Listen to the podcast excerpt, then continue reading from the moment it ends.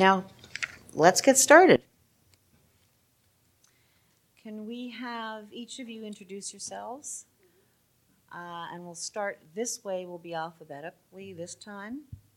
Thereafter, each question will be mixed up so that you're not answering the same order. So, Giovanni. So we do, uh, sorry, sorry, we do the, uh, is it like a three-minute intro? Two minute intro. Oh, all right, well, uh, okay. Uh, sorry, anyway, I'm Giovanni. I'm gonna read mine just because I forget things, I get nervous. So uh, I've lived in the ward for 33 years. Uh, I was born at Hotel-Dieu, went to St. Andrews, Brennan. I graduated from the University of Windsor in geography with earth science and uh, urban planning focus. Then I went to Sir Sandford Fleming College, where I my, received my cartography map making certificate. My education played a key role in municipal experience. Upon graduating, I was hired as a urban watershed planner at the Kawartha Region Conservation Authority, where I identified and protected hundreds of hectares of wetlands, woodlots, and shorelines. I reviewed development proposals and planning policies. I was a member of the flood forecasting and emergency response team and rehabilita- rehabilitated streams and wildlife habitats. Uh, my, ex- my experience is vital to protect key habitats for flood mitigation, climate resilience, and species biodiversity. We also need a strong voice to combat strong mayor legislation that may see habitats like the South Cameron wetland threatened. It's great to protect the Ojibway shores, but one fire, disease, or insect can wipe that out. We need to protect more. I also bring waste management experience. I've worked at landfills, recycling plants, and composting facilities. I understand the operations and best management practices to divert waste and create revenue from organics. This will be important in this term because council, the province is legislating banning organics from landfills. I was intramural sports coordinator at Sir Sandford Fleming College, working with the municipal recreation departments, and I understand the value of keeping more amenities like Adie Knox pools open for residents and students. I participated in studies that focused on active and public transportation as well as tourism, um, tourism uh, proposals. Uh, I don't wait until elections to speak up for residents. I fought to keep the hospitals close to where residents live now, not in enough floodplains surrounded by vacant farm fields and industrial lands. I fought to keep the pools at Adie Knox, and I fought to get moderately sized eco passages at Ojibway, not these multi million dollar legacy projects. This isn't Banff. Um, so, yeah, so uh, I also will be uh, open and uh, accessible I'll quit my job if I get hired as a counselor so I can focus fully on residents' concerns. And I, I'm an independent thinker. Oh, okay, thank you.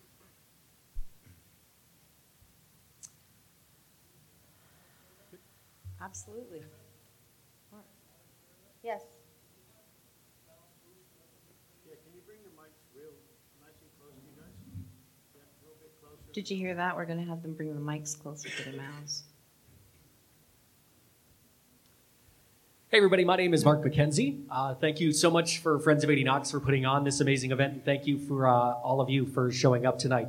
So, uh, I spent 17 years on local radio. In 2020, uh, Bell Media went through some restructuring, and I was uh, caught up in uh, layoffs. 15 of us were all laid off. So, after that, I became a realtor. I am a third generation Ward 4 resident, born, raised, still live in South Walkerville, proud husband and father and I have sat on numerous boards, and I still sit on uh, the board of directors at Easter Seals Windsor Essex, and I've uh, hosted their on-air telethon since 2016.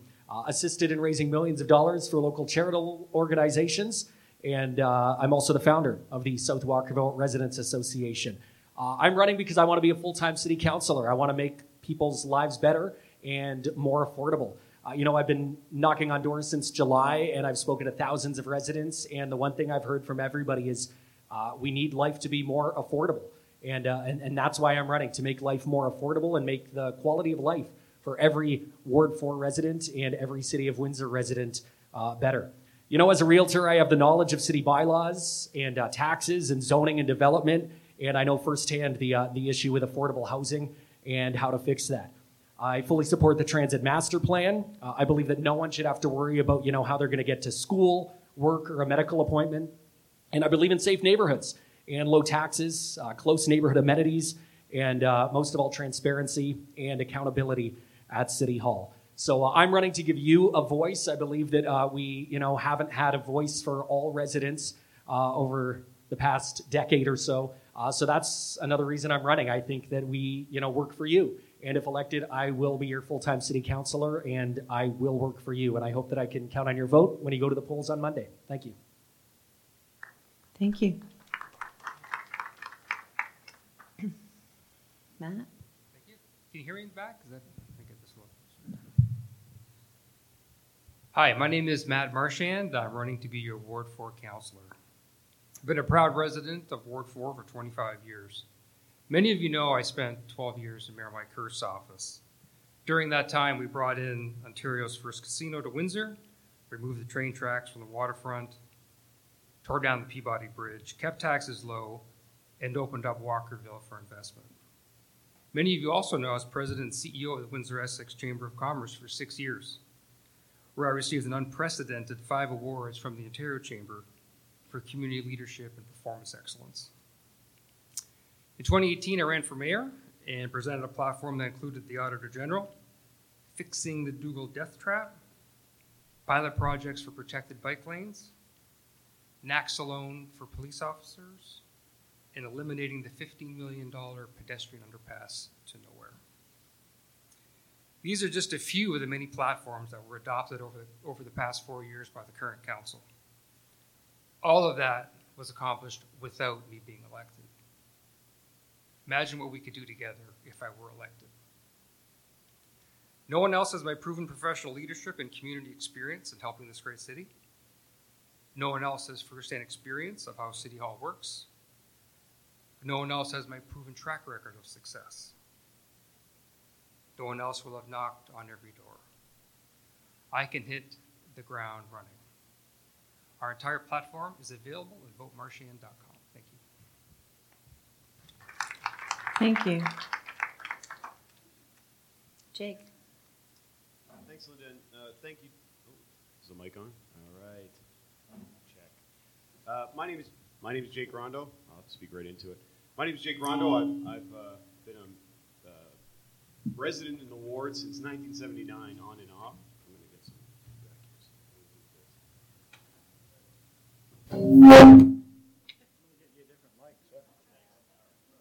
I've put you on pause. I can probably do it without.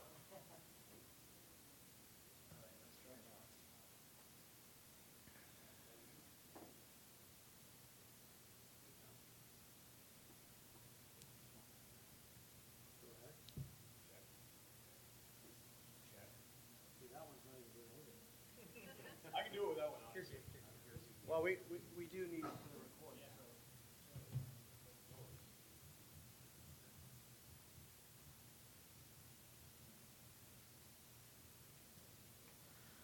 Yeah, this isn't only being live streamed. We put Windsor Speakeasy puts it on a podcast, so it's available after the fact. Check. All right. Action. Um, so my name is Jake Rondot. I've been in the ward since 1979. Uh, I went to King Edward, went to Walkerville. Uh, a proud uh, uh, Ward 4 resident. Uh, and, and, I, and I'm running because I, I know I have the experience and the, uh, and the, uh, the passion to get done what, what you all want to get done in this ward. I would, I'm a representative of, I would be a representative. I don't know. Is it my wire? Hello? All right. Um, want me to just switch with Matt? Everybody here, just I don't know, just keep going, I'm gonna, I'm just gonna fix it. Why do you talk? All right, while I'm talking.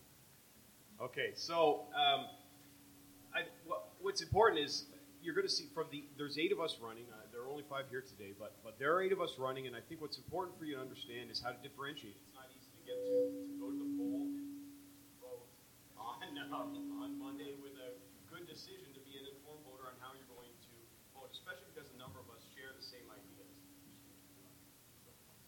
Um, and so wh- what I bring to the table is I've, I've chaired the uh, Old Walkerville Business Association for 10 of the past 15 years. And in doing that, I've led the revitalization of the neighborhood. So I'm the only candidate who's actually revitalized streets and parks, uh, uh, you know, a, a neighborhood, really, literally, uh, over the past 15 years. It looked very different 15 years ago than, than it does now. Um, so I'm, I'm been very proud of that work. Because of that work, I've, I've, uh, council has invited me on to agency boards and commissions over the years. I'm on the planning committee currently, which means I have the most experience currently at City Hall.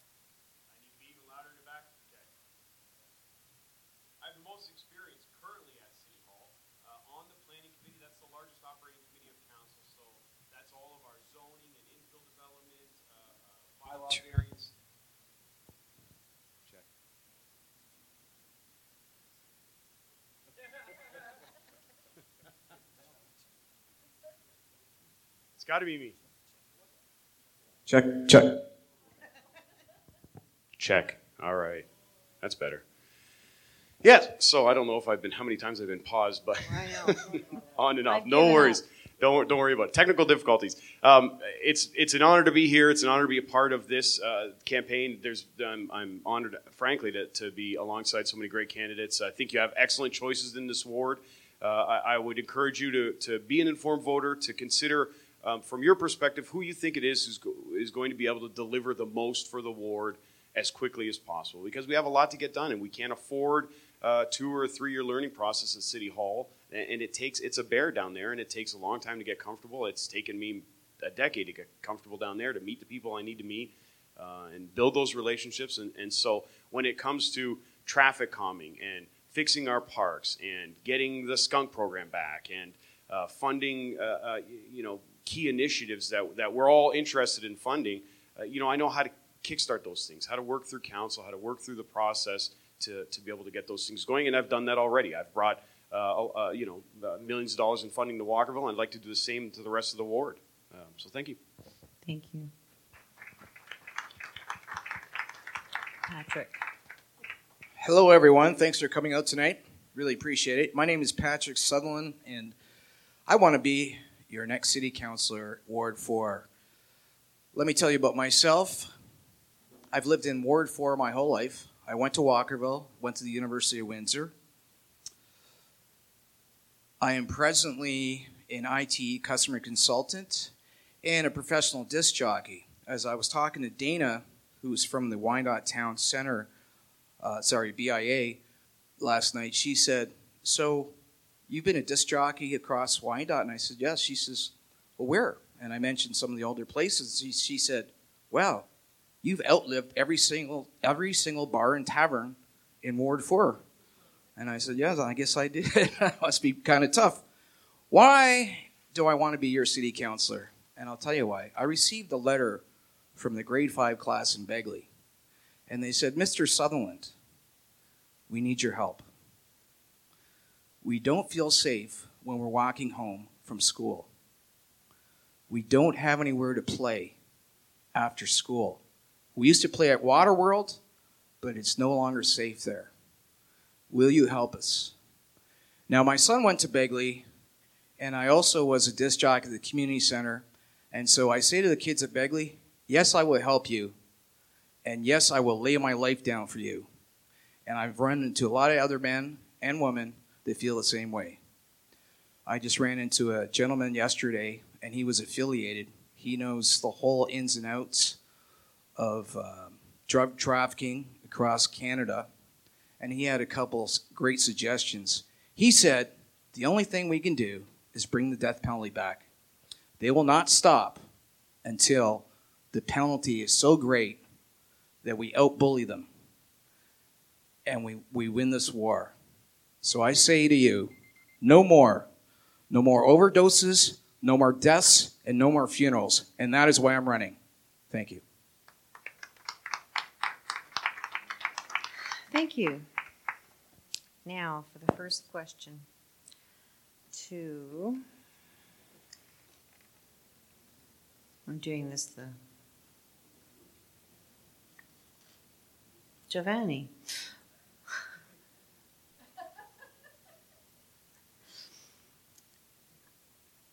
As a counselor, your duties will be to represent the residents in your ward.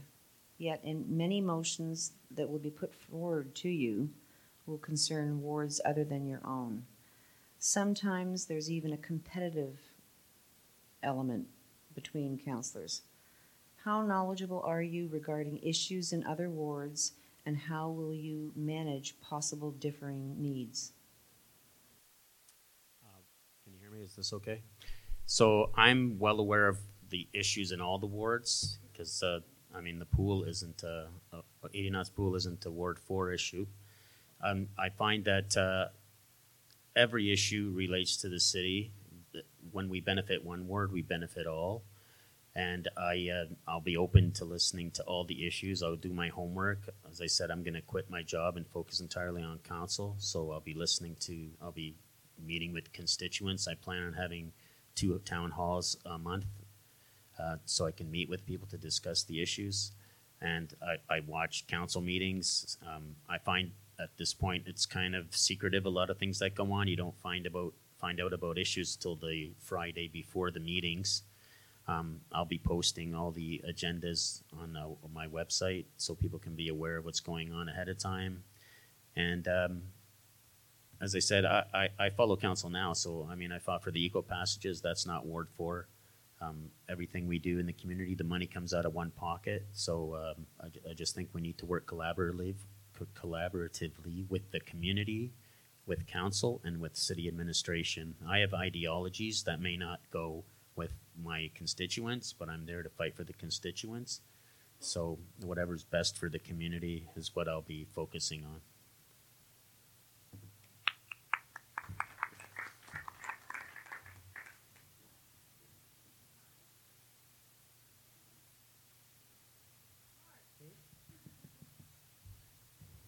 You know, um, hello, hello. So I- I'm Do- sure. Do you want me to repeat the question?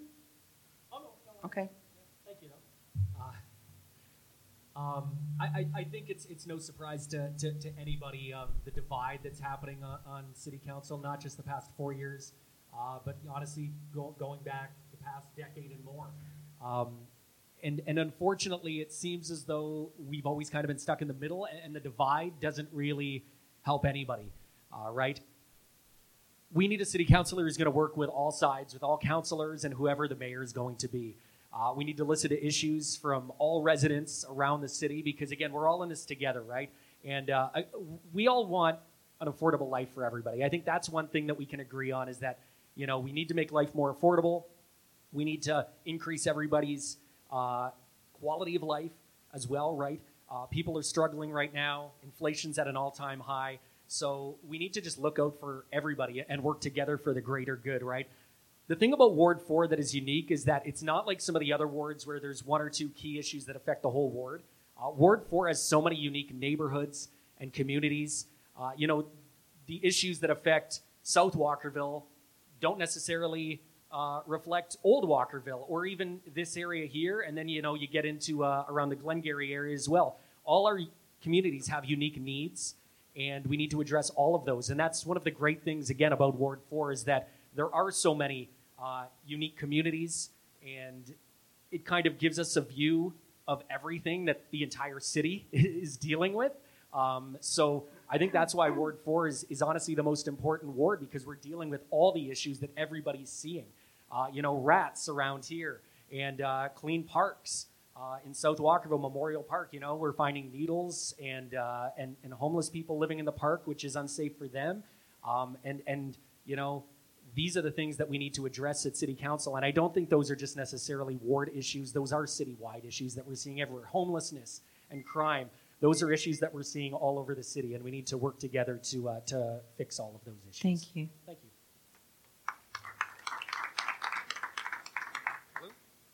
Patrick.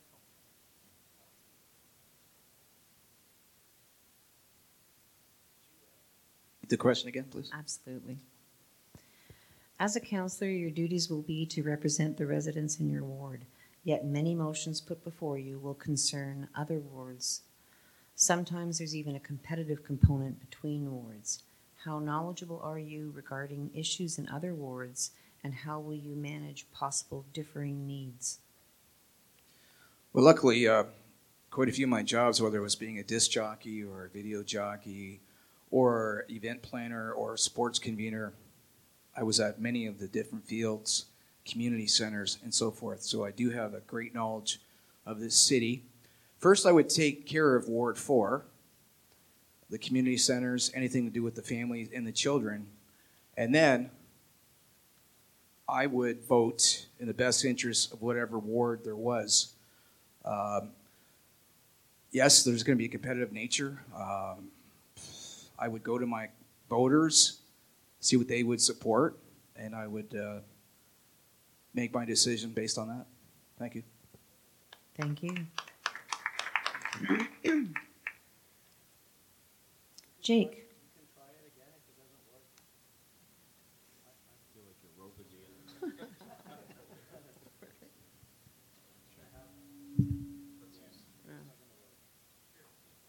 I got metrics.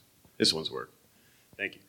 Um, yeah, great question, and, and I appreciate that it came up, and I think it comes up for the you know some of the reasons uh, Mark pointed out as well, some of the division that we've had at council, and uh, I've been in the middle of that for the past 15 years, uh, being sort of uh, between uh, um, counselors, just trying to get done everything I could get done for Walkerville, uh, being chair of the BIA, and so I, for me, I've been a collaborative volunteer, collaborative worker. That's how that's how I that's how I work professionally. That's how I've uh, worked as a volunteer, and I've been able to get beyond those you know, egos uh, to, and to focus on solutions and stay solutions oriented. And I think that that's vitally important. I do think we need a lot more of that at council. I think probably everyone recognizes that in the room and at this table. Uh, it, it would be good to move to a to a place where we're as a council looking to build consensus around the table consistently. So, collaborative work together to come to the same solutions collectively so that, you know, and you're not voting 10 0 every time, but for the most part, the issues that are endemic to the whole city are the big complex problems that everybody's talking about at the doors that we've, we've all been hearing, you know, uh, drug addiction, mental illness uh, issues, rodent issues, traffic uh, uh, speeding, traffic calming issues. Those are issues across the city, and, and it will take a council to work together to tackle those things. That was, your, that was yours, not mine. so, um, it, that, I, am comfortable working like that. I have worked like that. I've delivered uh, uh, already, uh, you know, revitalization in a neighborhood working be, between those uh, things and getting votes on my side and working around. And it's when you're at City Hall, it's not just about getting uh, votes at the council table. It's about having relationships at City Hall with with the bureaucracy as well. So, uh, do you have relationships in planning and engineering and public works and, and parks and rec so that you have people working on side towards the same vision? And so, so that collaboration needs to happen. And I think another good example of that is, and, and a particular personal interest, sorry for taking extra long, is uh, making sure we have a solid relationship between the downtown BIA and City Hall because we all agree we need a better downtown and it's going to take really strong collaboration to do that. Thank you.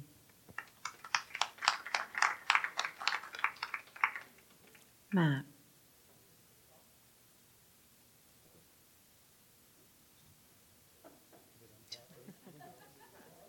Let's play pass the mic.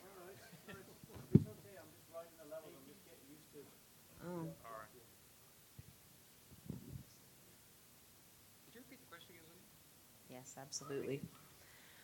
As a counselor, your duties will be to represent the residents in your ward. Yet, many motions put before you will concern wards other than your own. Sometimes there's even a competitive component between wards. How knowledgeable are you regarding issues in other wards, and how will you manage possible differing needs? Thanks for the question. I'm arguably uniquely qualified for this. I ran for mayor in 2018, got nearly 20,000 votes across the city. In order to get 20,000 votes, you have to understand the issues citywide. So that's the first thing. The second thing, I was president CEO of the Windsor Essex Regional Chamber of Commerce. So, in addition to that, I know the issues from a business perspective uh, across the city as well. Thirdly, I spent 12 years in the mayor's office. So, all that to and fro among councilors, trying to build consensus, trying to get uh, people on board for this issue, people on board for that issue. Arguably, I have the most unique, unique and qualifying uh, experience in that respect. And interesting enough, in order to get stuff past the city council, you have to be knowledgeable of what's going on in other people's wards. I've campaigned when I campaigned for mayor in 2018. Some of those people are on council right now. Those relationships are pre-existing. Some people in this room may have been with me when I was on the campaign trail in 2018 with some of those councilors. So the relationships are there, the experience is there. 20,000 votes in 2018 across the city. I'm uniquely qualified to um, to uh, have knowledge of all the issues affecting the city. Thank you. Thank you.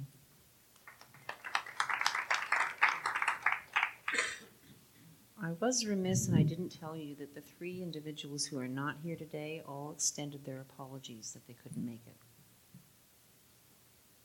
that's important because later on, if somebody didn't, I'd say so. Next question. And this has actually come up in some of your discussion with the other question, but much has been said about the lack of transparency in our existing city government. Can you speak to that and perhaps offer an example? And if elected, what would you do to ensure that council and Windsor's management activities are indeed transparent? Mark. Yeah, transparency and accountability at City Hall is. Uh, hello? Transparency and accountability at City Hall is uh, one of the key platform measures that I've said from from day one, and that's one of the big complaints that I'm hearing at the door is that people are saying, you know, we we don't have any transparency or accountability at City Hall. You know, people go back to the Auditor General and all of that as well. Um, but one thing that I definitely would do is set up quarterly meetings with residents as well as uh, form like a residents advocacy group where you can kind of uh, say, all right, here's our plan for you know this quarter. Here's what we're going to achieve, and then the next meeting, you can you can then say, okay, well, here's what we achieved over you know the past three or four months, and these are things that maybe we didn't achieve, and here's why we didn't achieve them, right? Because I think everybody just wants to kind of be in the know. They want to know what's happening and why things go a certain way and why things go another way, right? Um, and everybody just wants to be kept in the loop on things. And unfortunately, it seems that there's so much secrecy at City Hall right now and many closed door meetings. And we need to try to stop that. We need more communication with residents. Again, we got to get more residents involved. Uh, I've even thrown around the idea of, you know, if I'm elected, I would love to have some of these people sitting here with me uh, on an advisory board. I think we all have great ideas. We're all from different parts of, of the ward and it would be great to just get ideas from other people in the city as well as uh, residents as well. So I think that's one way to uh, try to bring transparency and accountability to uh, City Hall. And again, it's just talking to residents, being open. I've given my cell phone number out to thousands of residents, and it's on every flyer that I've handed out. I say, "Here's my personal cell phone number. Call me." Like this is my number. And some people have said I'm crazy for doing that. Um, but I don't care. Like, I want you to call me. If I'm elected, I want to be accessible. I will answer any question, and uh, that's why I'm giving up my cell phone number. And again, transparency and accountability at City Hall. Uh, from day one, I've been saying that is one of the most important things that uh, needs to happen. Thank you. Thanks. Jake, would you like me to repeat the question? No. Okay. All right, we got a live one.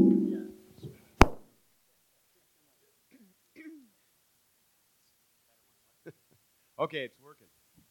Right? All right. Uh, yeah, uh, another great question, and I think you know Mark's pointed out uh, very well some of, some of the key issues there. We have actually an excellent advocate for uh, transparency at City Hall in the room here, Howard Weeks. Um, I'm a- I'm in favor of if he's still here.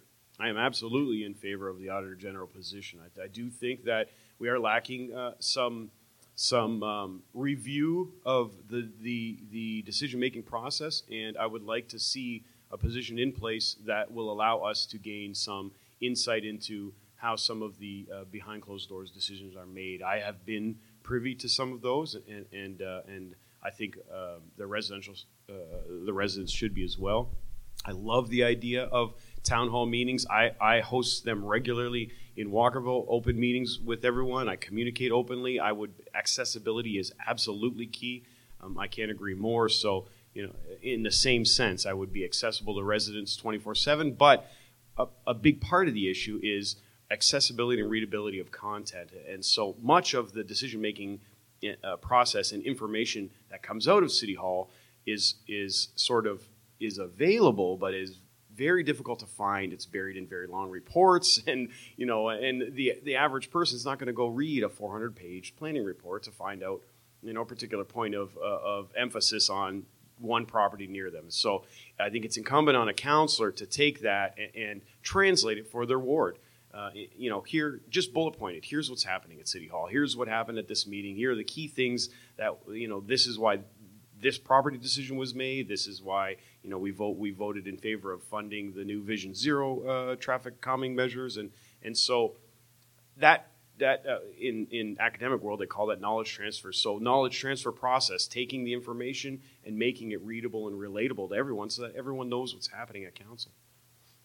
Thank you.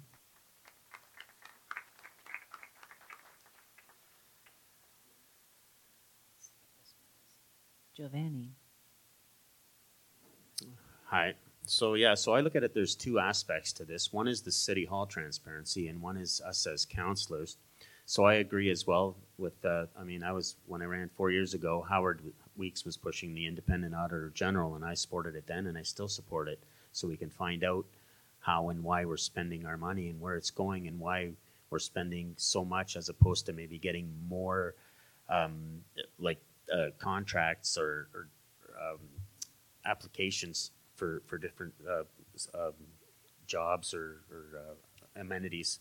So I, I find it rather sad that now when you go to a council meeting, they always start late because they have these closed door meetings. You don't know what they're discussing. It seems like the councilors already have their minds made up before you go in there. It doesn't matter what kind of information and experience you have or data you have to go against an issue. They already they seem to ignore it because they're already predetermined uh, on what they want to say and, and how they're going to decide. As well as the surveys that the city gives out are very manipulative related to the pools. Everyone wanted a pool and the survey the city gave out didn't even have the option for a pool in the survey. They had everything else from you know tea rooms and music rooms and, gyms but they didn't have anything with the pool. When the pool's what the people wanted same with the hospital location. They didn't even ask people that live in ward two or three where they wanted the hospital just to manipulate the answer so they can focus and get the you know everyone to get in the direction that they want the results for related to personal i want to have town hall meetings uh, through Zoom and live meetings. I go to different locations in the ward. Every I do two, one on a weekend, one on a weekday night. Um, find different locations throughout the ward. That way we can support local, meet at a bar, um, have a drink or a meal, discuss the the, the meetings, uh, uh, what's going on at council, what's happened, why we decided on what, and how we decided on it, and to get the input from the residents on the future meetings. Thank you.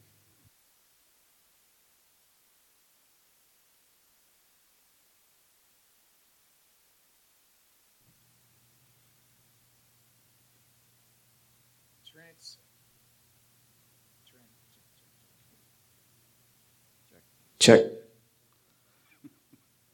you want me to read the question? Yeah, please.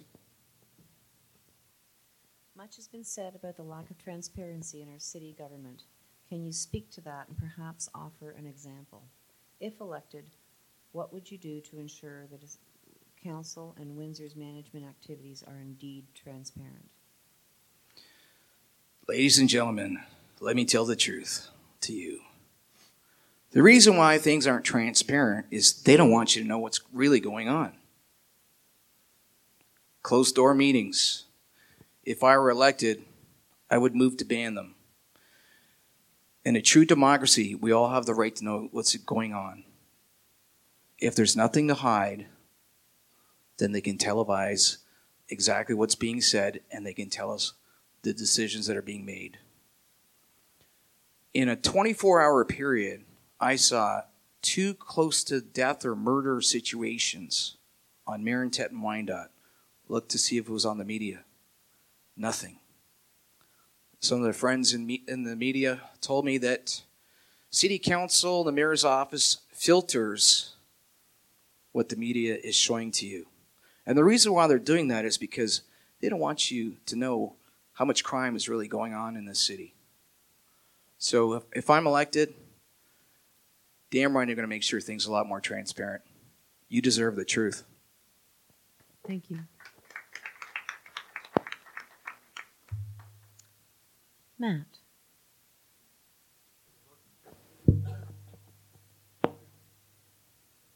Are we on? There we go. Okay. Uh, 2018, the centerpiece of my mayoral campaign was transparency and accountability. The Auditor General is at the top of the list, but there are some other things too that require transparency. Has anybody looked at the ENWIN bill? I mean, you need a PhD to figure that out. I'm still wrestling with that thing. So yeah, so th- these were things that were uh, imperative my mayoral campaign. We got the Auditor General uh, implemented right now. I think there's improvement there to be made as well.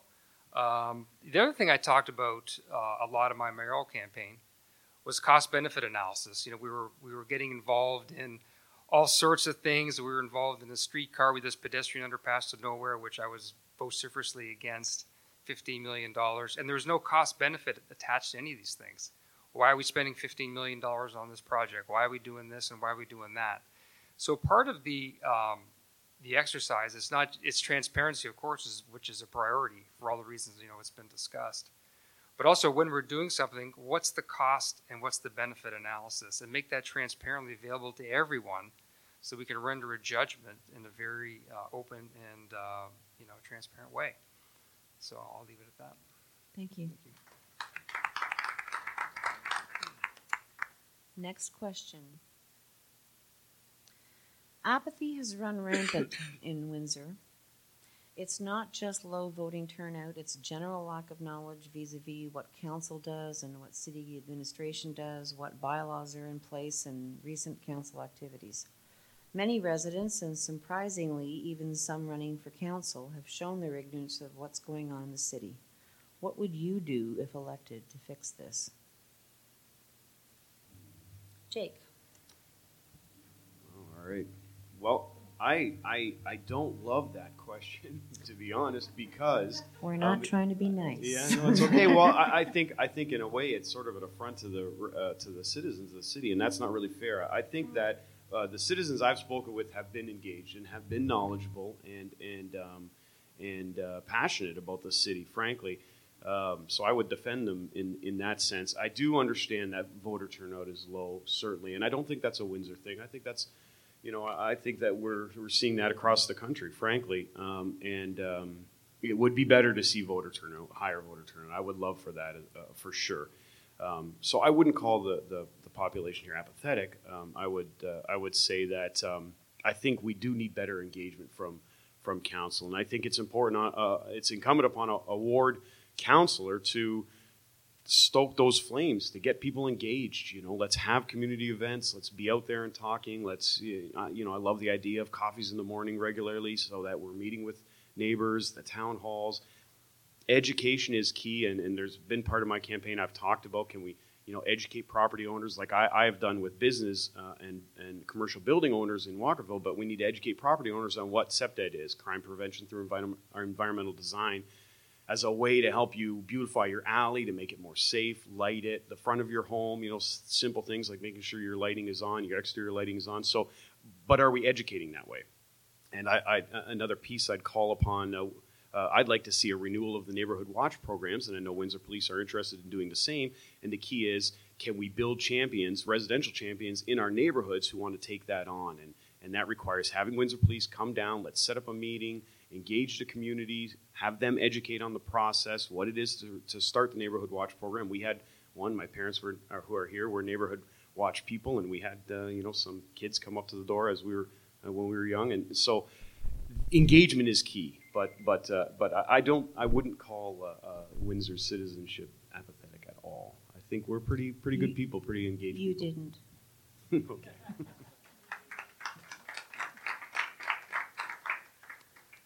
Matt, would you like me to reread the question? Uh, please, thank you. Apathy has run rampant in Windsor. It's not just the low voting turnout, it's the general lack of knowledge vis a vis what council does versus what city administration does, what bylaws are in place, and recent council activities. Many residents, and surprisingly even some running for council, have shown their ignorance of not of what's going on in the city.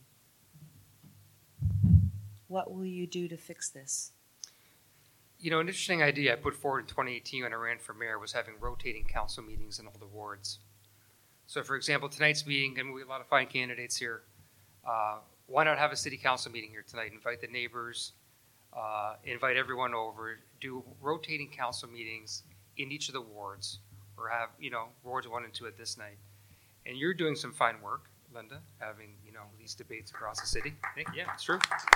So, why not bring City Hall? Because sometimes you talk to people at the door, you know, City Hall is this kind of building and it's kind of far away, and uh, people need to see that they are part of City Hall. This is City Hall is a reflection of them. So one way to do that is to bring City Hall to the people. And if you have rotating council meetings in each of the wards, maybe you're going to get some. Hey, you know, meet some people, talk about some issues, get them engaged. You know, that's one solution. Um, there are probably others, but to me, at least that way, you're bringing City Hall to the people versus um, how it sits right now. You got to go downtown. It's you know, you live out somewhere. It's some you know building downtown. Bring City Hall to the people. Um, the other thing is that voter apathy has been uh, declining for you know what 15, 20 years, and I really think that uh, sort of an education, whether it starts in uh, in high school or grade school, but the importance of civic engagement.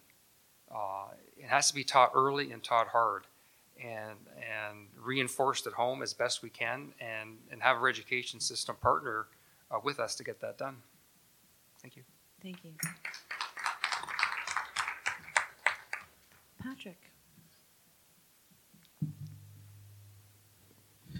Now, I like this question.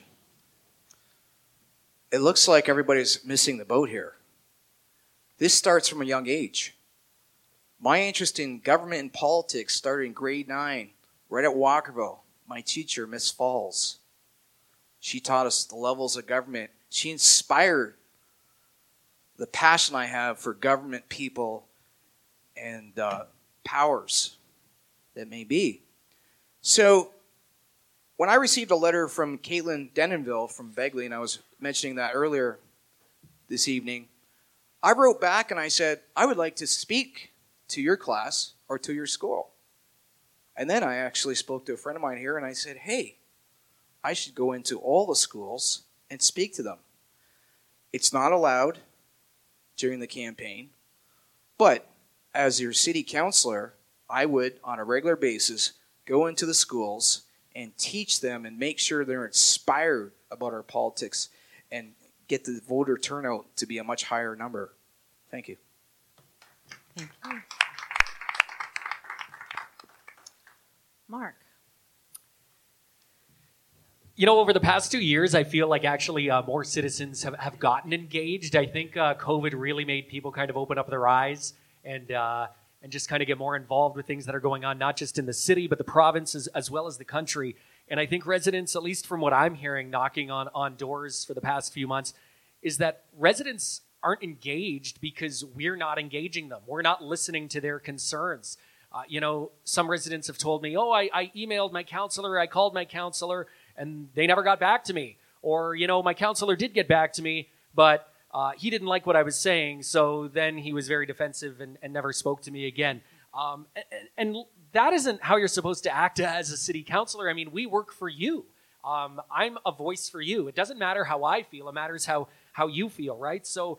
Uh, a lot of residents also are complaining, saying, "Well, we're not getting a proper return on our investment. I'm, I'm paying these high taxes, uh, but my tree isn't being trimmed. My road has potholes everywhere. We have a huge rat problem that isn't being addressed. And I think that's why residents uh, aren't getting engaged as much as we need them to. And I'm hoping that things will change again if we can continue being transparent and, and showing that accountability to residents. I truly believe uh, that we'll, we'll be able to get more residents engaged with City Hall, showing up at City Hall meetings, and uh, actually speaking with us. You know, we got to uh, we got to just start respecting the taxpayer. We got to make life more affordable for them, right? And again, if we can just focus on these services, again, like trimming trees and taking care of rats and getting rid of the crime in their neighborhoods, cleaning up the parks, and uh, doing all the things that a city should be doing, plowing the roads when it actually snows and not four days later, uh, I think that we'll finally get residents actually wanting to engage more with us, getting more involved, and showing up at the ballot box, you know, um, like this upcoming Monday. So I think those are just some things that we need to do. And again, start investing in those neighborhoods, making them safe, walkable neighborhoods and uh, again, just respecting the taxpayer and actually getting back to them and giving them the answers. Uh, whether it's the answer they want to hear or not, at least uh, just give them an answer and say, "This is why we did this," and and you know, and and that, that's about it. Thank you. Thank you. Giovanni, do you want me to reread the question? No? Thank you. No, I can screw it up without your help. um, so yeah, no apathy wise, uh, I, think maybe because this is our third election, and you know we had the federal election and the provincial election. Now we have the um, municipal election. Although I don't find Ward Four very apathetic, as everyone here probably knows. I've knocked on all sorts of doors, and there's very few people that don't want to talk. If you if you knock on the door and they come to the door, they actually want to hear because they know there's eight of us running, and they want to hear all of our all of our stances. And, and everyone here's brought out good points about why there might be some apathy. And I find that we, like Mark was saying, while everyone's been saying it, we need to be open and listen to the residents because I, I find that uh, as it is now, council seems this is part of the apathy. I find that, you know, I'm, I'm sorry, but our mayor doesn't seem to listen to a lot of the issues. We have people that are concerned on things, and he comes up with these ideas and shuts it down. Like I said before, with the surveys and things, they're all manipulative. The city wants their direction, so they bias everything so they can get their answers for their way and basically shut everything down. They shut down debate. So I'm I want to be open, have people uh, be accessible to people again with the town hall meetings, be it live where people can come, we can get together somewhere and shop local, put it on Zoom, people can ask questions. I don't care how long it takes. Uh, right now I'm a truck driver. I spend like 16 hours a day sometimes working. I'm more than happy to to listen to people and talk to people. I love it. I'm a gabber, so um, I want to work on creating solutions, and when you create solutions, the apathy will go away because people, like everyone's been saying, you listen to the residents, you get results. There you go. The apathy's gone, right? So uh, I just think more open, open government, open counselors, and uh, the apathy will go away. But I think that uh, the election this time, I know the provincial one was very low, but I'll be surprised if we don't get a good turnout this municipal election, especially in Ward Four, just by going to the doors. Everyone's everyone wants to talk. So, and that's reassuring and great to know. So, thank you everyone for being here. Even Wow. You guys are getting really good at doing the two minutes. Some of you were like one word away from. three minutes. okay. One more question, then we'll turn it over to the audience. And it's going to, I'll let you know who it's for, Jake. In the city, we seem to have differing opinions regarding centralization versus decentralization. On the one hand, there's an apparent trend to build large amenities, while on the other hand, many are complaining about this closure of smaller local ones. There also seems to be a lack of understanding of how building a strong core, or even what is the core, mm. Um, can have a positive effect on those wards that are more suburban. What is your stance on the city, on how the city needs to grow? Well, wow, that's a uh, four-part question, I think. um, yeah, uh, that's a great I question. didn't say they were going to be easy. Yeah, that's for sure. That's not a good. That's not an easy one. Um, great question. No, so uh, in, pieces, I suppose, and you know, and, and this I, I think certainly addresses uh, the the the Adie Knox issue, and, and so I understand where that question is coming from, and it's a great question. I am a fan of building great neighborhoods. That's what I've tried to do in Walkerville. I'd like to do that in every other neighborhood in the city, not just Ward Four. Frankly, I am a fan of uh, urban walkability. And I think that that requires that we have all of the amenities we need in a neighborhood: schools, shopping, recreation, parks, trails, all of it yeah, in every neighborhood. And so I'm I'm not an enormous fan of uh, uh, centralization.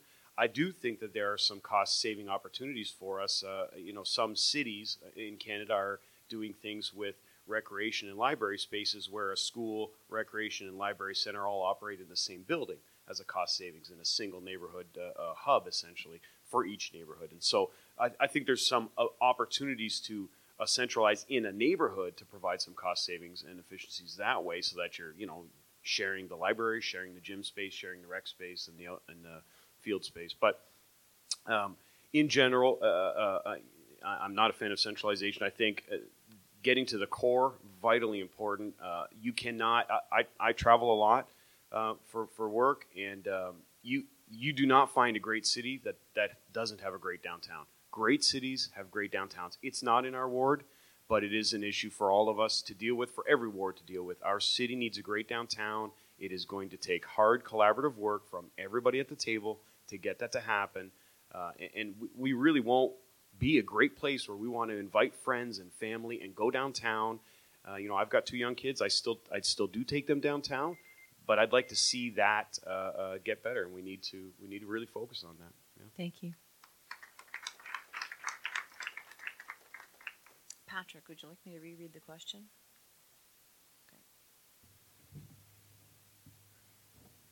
Would you believe I actually agree with Jake? it's the first time. No, I agree with him. Every great city, every great town has a great core, has a great downtown. Um, even Detroit was quite cognizant of that. And look at how beautiful downtown Detroit is. If downtown Detroit can turn things around. We certainly can. I do not like the direction that we're going in. Everything has moved away from downtown. Let's bring our sports back downtown. Let's open our community centers. Let's build things around town, downtown. Let's bring the business back. Let's shop back in Windsor, downtown. And that's all I have to say about that. Thank you. Matt. Thank you. You know, as, as part of my role as um, president and CEO of the Windsor Essex Chamber, I got to meet a lot of senior executives um, from many different places, particularly overseas. And we had uh, one afternoon, we had a senior executive from a German automaker in town visiting with us, and he went downtown and said, I could never get my people to invest in this community because of the downtown. And, you know, when you're the president of the Chamber of Commerce, kind of hits, uh, it hits pretty hard. Um, I want to agree with a lot of the comments made um, in front of me because they're all important. Our downtown is our face, and it's going to need a lot of work. And uh, we put out a news release, and I know uh, Patrick just touched on it, but um, Atwater Park in downtown Detroit is the number one waterfront by the USA Today uh, right now in the USA. They've got a tremendous mix of of trails, uh, beach volleyball, stuff for kids to do. Families can go there. They're low cost activities. You know where it is? It's right next to the GM World headquarters. And it's a selling point. Come to our community. Here's what you can do. Uh, there's all these great amenities for you. Without these amenities, it's really hard to attract jobs and investment because that's our future. So, um, yes, to some extent, there's some there's centralization and decentralization. We have to first of all clean up the waterfront, and we put out a uh, platform on uh, some ideas on that on our website. But I can't emphasize enough how important it is that we put on that strong face so that people will invest in our community. Over in Detroit, they had GM and all these private sector um, uh, trusts come in and spend millions of dollars. to Dequindre Cut, Atwater Beach, the whole mission, that whole area downtown, the Riverwalk. It's wonderful, and business is coming there. So I'll leave it at that. Uh, that's a good vision for us to work together on going forward. Thank you. Giovanni, would you like me to repeat the question? Uh, no, I'm good. I think we'll see.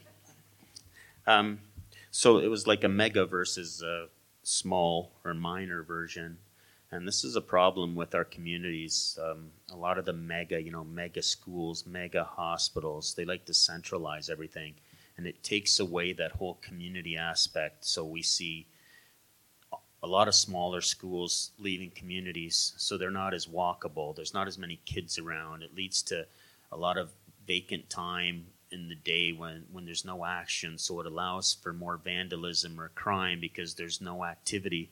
And this is a problem I see with a lot of the the mega aspect um, related to the downtown core. Yeah, I, I see the core that's it's going to pick up. I think COVID really screwed everything up. Um, with the schools, the university, the college, there's more things going on town, downtown, more development, but COVID shut it all down. So we didn't have that hub of activity. The schools were all virtual. So now, once I think in the next year or so, we're going to see more activity downtown.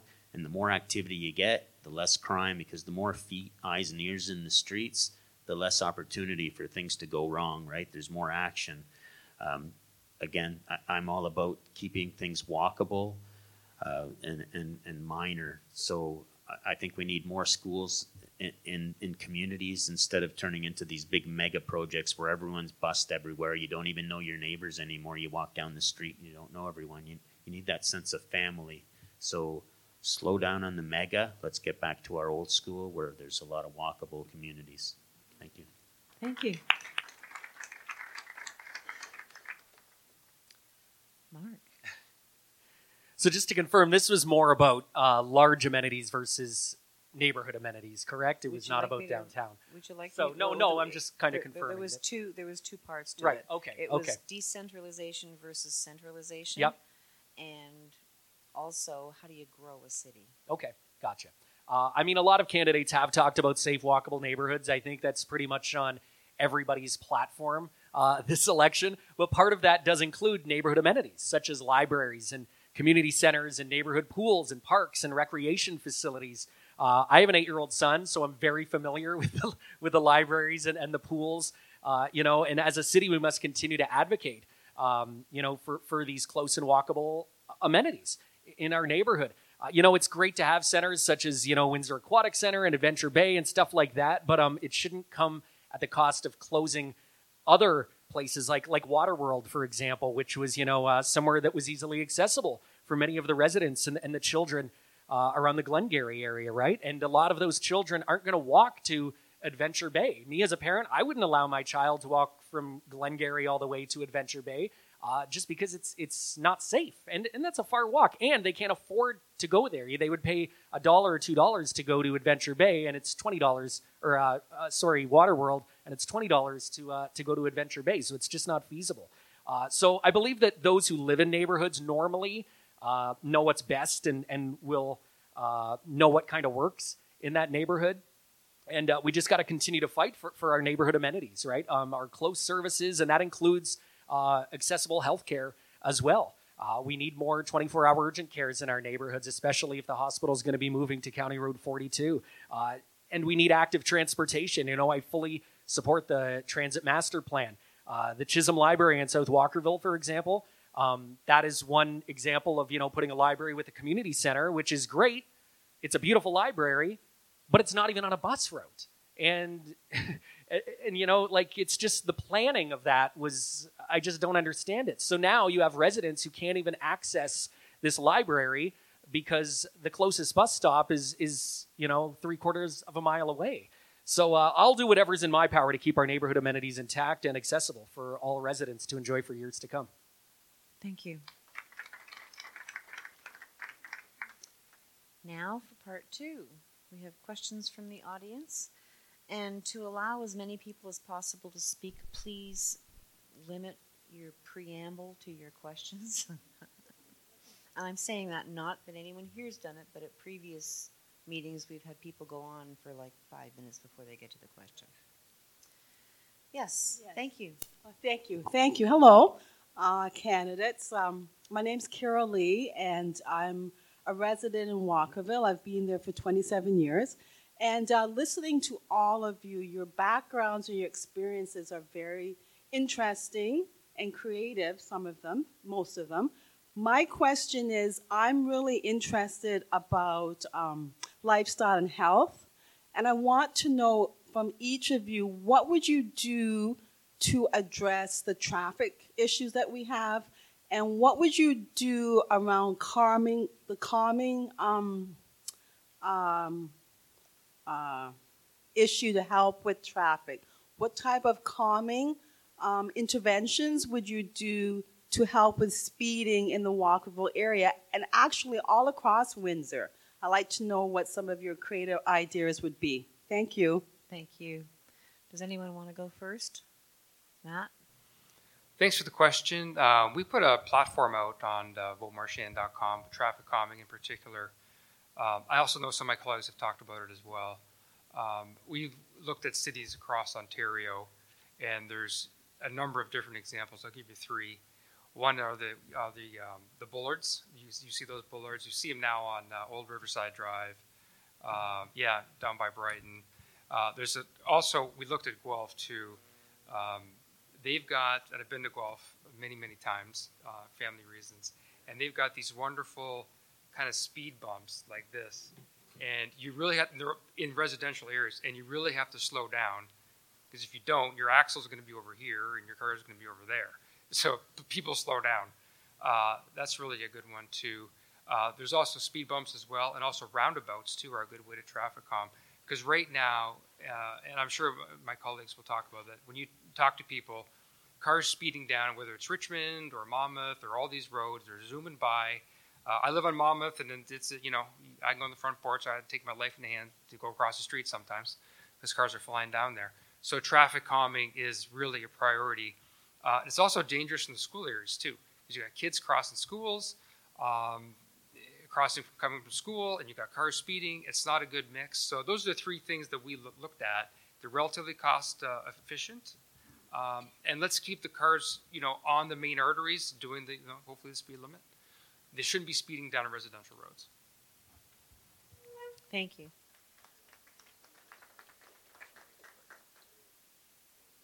Or do you want to just let us go? Well, I, I was going to say who'd like to speak next, but since you put I'll your go hand for it. up, you can go next. okay. Might make it easier if you want to mix them. Um, yeah, uh, Carolee, thank you for the question. It's an excellent question, and, and it's one we get at the door constantly, everywhere in the ward. So, and, and I think uh, uh, many people think it's so, it's sort of unique to their street or streets uh, directly uh, abutting them, but it's the entire city is an issue in, in traffic. And so, the, the current council actually has already approved the philosophy of Vision Zero. Um, what's happening right now, and Vision Zero is a zero casualties caused from traffic accidents in the city. So getting to zero casualties, you can't. There will always be bad drivers, but can we limit? Um, can we design roads in a way, and to, to a number of Matt's points, can we design roads in a way that takes the bad drivers out of killing people? Um, and so they've approved that philosophy. What's happening right now is the traffic department is working on the action, the Vision Zero action plan portion of it, and the action plan portion of it will be a toolbox of of uh, traffic calming measures. So they will include, I'm sure, raised platforms like Matt uh, spoke of, and we have a couple of them on Riverside Drive, and they do work really well. Um, what we probably won't see in a couple, there's there's a couple of candidates who've talked about the small uh, parking lot speed bumps. Um, traffic doesn't like using those because if you hit them going full speed, uh, you know the city is liable for the damage you do to your car. So, but w- there will be things like roundabouts, more strategic stop sign locations, or changing some of our stop sign locations. Um, shared entranceways into roads. If you've been to big cities in like Toronto or Montreal, you've seen that where you have to stop and another car has to come out before you can enter onto a roadway. Uh, so a number of, of tools in the toolbox to bring uh, speeding down and make our streets safer for for not just uh, cars but for pedestrians and bicyclists and children and and around the schools. Uh, you know i think a big thing for me is bringing the speed limit down to 30 kilometers around schools and parks. I think that that's a no-brainer and most cities in europe have done that already. Thank you. Could see Giovanni and Mark taking copious notes while everyone's talking, so which one of you is ready to go? okay, Mark. Yeah, speeding is a major issue, um, not only in Ward Four, but uh, we're hearing it. You know, every, everybody's talking about it uh, all over the city, and uh, in all honesty, um, all over North America. I mean, speeding has become a, a major issue. Vision Zero, yeah, as you heard, is something that the city is trying to implement. Uh, traffic calming measures, which which should slow down traffic, especially in our residential streets. And uh, you know, I, I am fully in favor of reducing speed limits to 40 kilometers per hour in residential zones, 30 in school safety zones. We need increased fines in those school safety zones as well. Uh, but it all comes down to enforcement. And uh, I've spoken to the Windsor Police. I, you know, there was a meeting a couple weeks ago where I was able to uh, to chat with a few officers, and uh, they did say that they are working on a uh, their 10 year plan where they do want to hire additional auxiliary and special constables to focus just on neighborhood crime and enforcing speeding in our neighborhoods. So I fully commit to endorsing that because we do that's what it is. You know, we can have rules just like bylaws, you can have all these things, but if they're not being enforced, then it doesn't matter, right? And if we want safe neighborhoods, we have to have more enforcement. We have to have more police walking the streets, riding their bikes, and enforcing these speed limits and these rules. Uh, I also, you know, have, have talked about eliminating one-way streets. Um, I think they just they encourage speeding. It's uh, it's just an old way of thinking to get people in and out of areas quickly. Uh, we see it on Gladstone and Lincoln, and they're treated as drag strips, and that's why there's been so many accidents uh, on Gladstone. For example, Gladstone and Richmond, it's because of that one-way street where people are flying down there going 80 kilometers an hour. Uh, but we also have to look at transit. We got to get more people taking transit, so we need to endorse that transit master plan. We need a proper transit system so that way people don't have to rely on their cars. They can they can take our public transit and we and we can get more cars off the road uh, as well. I know people also talk about the speed humps or speed bumps. Um, I think those you know that's a last resort. It's going to cause issues in the winter, and all that really does is just uh, push the speeders to the next street over, so then your neighbors have to deal with it. So again, I fully endorse Vision Zero and uh, increased fines and, and enforcement in our neighborhoods. Thank you, Mark. I'm going to get to you last because you went out of the room for a while. Giovanni. Okay, yeah, thanks, Carolee. So the speeding uh, is an issue everywhere, and it, it varies on the what kind of uh, tactics you want to use to slow it, depending on the street, right? If it's an arterial arterial road, if it's a one way, if it's two way streets, residential street. So there's all sorts of aspects, and not everyone owns a vehicle, so we need to make Windsor more accessible because more people are going to be using their bikes, more people are going to be walking. Um, I think we need to, when we do new developments, we have to encompass a way that they have sidewalks and bike lanes incorporated into the new subdivisions. Uh, And now, old, you know, Ward Four is full of old communities, so you can't really do that because there's no real room to create new developments. But um, again, like Mark said, we need to also invest more in public transit because a lot of people may just want to use the bus and we can get more cars off the road that way. Everyone's in a hurry to get nowhere. They don't even pay. Res- they don't even respect the fact they're in school zones anymore. So we can even put four-way stops, rumble strips, um, more more crosswalks around schools. That way they have to slow down and have to stop. I mean, the schools are the important areas where the kids are. We don't want accidents anywhere, but if we can at least protect school zones and then worry about the rest after that. Um, so more crosswalks, four-way stops. We need more shared pathways to allow us pedestrians, bicyclists, e- e-scooters on them together, so we get more, more of these, uh, more um, like individual uh, transportation modes off of the roadways. Um, but we, we all need, you know, a pedestrian's fighting with a cyclist, with a someone driving a vehicle. We need to all work together to come up with solutions that we can all get together and, you know, make the community more accessible. Thanks. Thank you. Patrick, would you like to respond? So this is a similar question that we had, uh, and we had we had this question, and we discussed it at one of the last meetings. Actually, the answers are twice as good as uh, they were before, so you guys have really thought about it. So um, I concur with a lot of the things they're talking about. I mean, four-way stops is a great idea. A lot of people were complaining about some accidents around Richmond and Gladstone. Um, another candidate mentioned the zigzag painting at school zones. That's a great idea. Uh, let's bring down some of the, the speeding limits. I have no problem with that. Uh, every residential areas should have the kids at play or deaf kids at play signs. And I myself, as a driver, as soon as I see that, you know, I, I become quite a lot more aware of, of what's going on and cognizant of any movement or any children around. So I think that's a great idea. Um, we, we need more police presence. Clearly, there's too much speeding. We do need to take away the one-way streets. I, I agree with that as well. And I would like to see more police on bikes as well. So not just the, the police presence and the cruisers, but the police on bikes. And I would like to see more accessibility for the handicapped, the people in wheelchairs. I would like to see the lanes for the bikes uh, increased by about a foot. And I think our neighborhood would be a little bit safer. Thank you. We have a gentleman standing at the mic, and before you ask your question, though, if anyone would like me to come to you with the mic for a question because you don't want to get up to the microphone, please put your hand up and I'll come. Sir, Thank you. My name is Stephen Day. I'm a law enforcement officer for 40 years. I lived in uh, Walkerville for 30 years. I don't think you'll be clapping when I'm finished. No, I, I purchased two homes. I one in uh, Windermere and one on Parent University.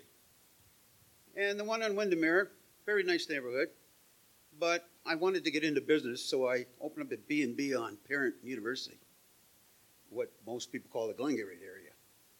It's not a very fashionable area, but most of the people I knew from my occupation. Now, the first thing I noticed when I first moved to Parent was the road kept caving in. And I thought, well, this is kind of funny. What's going on here? So I took a ladder and called my neighbor, and we climbed down there. Lo and behold, I think I found how the Rum Runners did it. Parent University's one big hollow road.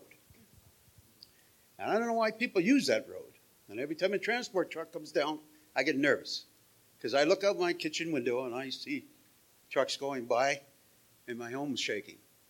I went down to City Hall, and this is about uh, 20 years ago.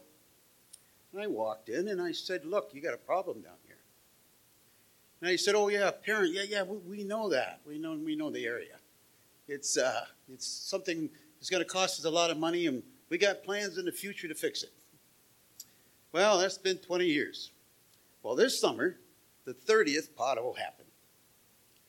And they came down again, built a little box underneath it, filled it with stone, and covered it up. I said to the guy doing it, I said, when are they going to fix this? What's going on down there? And they said, you know, they've been neglecting this area for too long. And I just want to warn people when you go down Parent near university, be very careful. If your car doesn't fall in the road, like it happened to one of the city councilors, and they had to pull him out, a tow truck, and Sir, nothing still question? hasn't been done about it. Is there a question? Yeah, that's my question. That's, it's just, uh, just a warning to some people when you do come down that area. Now, that's Ward 4. And on the map, it's Ward 4 1. And that's one of the most areas that you don't pay any attention to. Any program you want to put there, you put there. You don't ask anyone, you just slap it in there. So, my question is why is that area so forgotten? It's Ward 4. You brag about Ward 4. Did a beautiful job in Walkerville. I must say. It's, it's really improved. If you knew what it was before, you look at it now, it's a gorgeous area. Probably one of our best in Windsor. But Thank yet, you. in the same ward, you forget about it. And I'd like to know why. I've invested a lot of money there. And yet, you get one snowplow and one street cleaner a year. And I didn't talk about accidents. My goodness. We appreciate that you're, I understand Angry. what you're saying, but I've waited a year for this. But when they put up the signs, they put them right in front of the stop signs, so people miss them. And people get nailed. And we stand on our deck and we bet, oh, look at that car coming. He'll never stop on that ice. I win every year. Jake. You need to take a look at that area and stop fooling around with it. You had us go down to City Hall, look at this beautiful plan. What happened to it? Thank you very much for your question. Yes. Jake had his hand up. He wants to answer. Yeah, I, I- that's a great question, Stephen. I, and I want to answer that because the first thing that jumped out to me when we looked at our polling stations is that uh, Ward 4, Poll 1 does not have their own voting location, which is mind boggling to me. I don't understand how that even happened. So the people in the uh, poll, poll polling location 4 1 have to go to 4 2 to vote all the way up to Erie Street. And that's automatically an issue with accessibility. I cannot believe that that's like that. I- I- 100%. If I get in, there will be a voting location in that in, in that polling station. That's that's ridiculous. Um, so there's inequities, and and it's it's a great point of uh, to bring that up, and I'm glad you did it. And I'm you know, and that that it's focused on the ward, but it, there's bigger issue, or that it's focused the question focused on the road, but it, it's a bigger issue in, in dealing with inequities across the ward, and um, we need to do that. The, the entire ward needs um, support, and you know, part of my platform has been let's look at all of our parks, Geniac, the waterfront, Lanspeary, you know, not just Willistead and South and and Memorial. So, and you can see more of that on the website. But um, to, to the issue with the roads, this is the second conversation I've had like this. There's a block, a th- 1,000 block, I think, of Windermere, where there's a depression in the road, and the same 16 houses flood every time it rains. Their basements flood. The, the, because the because the natural grade of the road and, and we haven't had a fix there and they've been complaining about it for over 20 years same issue so how are we getting the same complaint on a key infrastructure issue not fixed i think that that is you know, a, your ward counselor needs to be a part of building a petition to get the, the issue dealt with and, and, and go down and fight for it, not just at the council table, but in administration. That, that issue needs to be fought with at, in public works, uh, fought for in public works. And, and, and yeah, that you should, we can't have hollow roads. We found hollowed out part, portions of Wyandotte and, and other parts in Old Walkerville because of old oil cisterns and coal rooms and things like that. This stuff does exist under our infrastructure, and we do need to find them and fill them. It, it is expensive, but you know it's a backhoe and a week of work. Dig it out, fill it up, relay the road, and get it done with. There's no reason why it should be 20 years. That boggles my mind.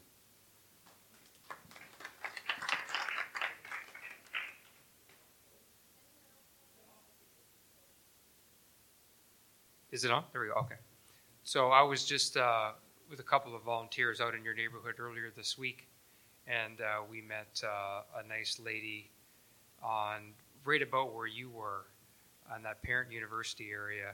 And she was she had a, actually a story in the Windsor Star and Jarvis did a story a couple years ago about they had a neighborhood meeting and they're going to get lights and, and so on and so forth. And we had a nice conversation with her for about 15 minutes. Um, so what you say is 100% correct. It hasn't been uh, dealt with. Uh, it's, it's shameful in many respects. There's you have an abandoned school across the street. I don't know what's going on there, the old Immaculate Conception, but that area needs some attention. And we had a nice discussion with her, and I told her, look, we, we got to get some attention in here. That's the bottom line. And, um, you know, if I said, you know, if you elect me, we're going to start dealing with some of these things rather than um, look at empty buildings and things that aren't getting done. Parent Avenue, there's another gentleman in this room that lives on Parent Avenue. And uh, yeah, and uh, it's a huge, huge problem. And um, yeah, so we're going to work on that real hard, partnering with you, of course, in the neighborhood. And I think that's sort of what, what's been lacking. There hasn't been that partnership between the counselor, the city hall, and the neighborhood to get some of these infrastructure and some attention. Just get some lights in the alleys. I had that complaint. She was very passionate about it. That she's been ignored, despite a front page story in the Windsor Star. I was think the title of the article was "The Area That's Been Forgotten," and after it was written, it was forgotten. But we're going to change that. Okay. Thank you. That'd be fine if I hadn't heard that before. I've heard it for Check. 30 years. So I, I, you know, put something in writing, put it out there to the public, and you'll, you'll get a lot more support. Linda, can I, can I address this Yes, question? please do.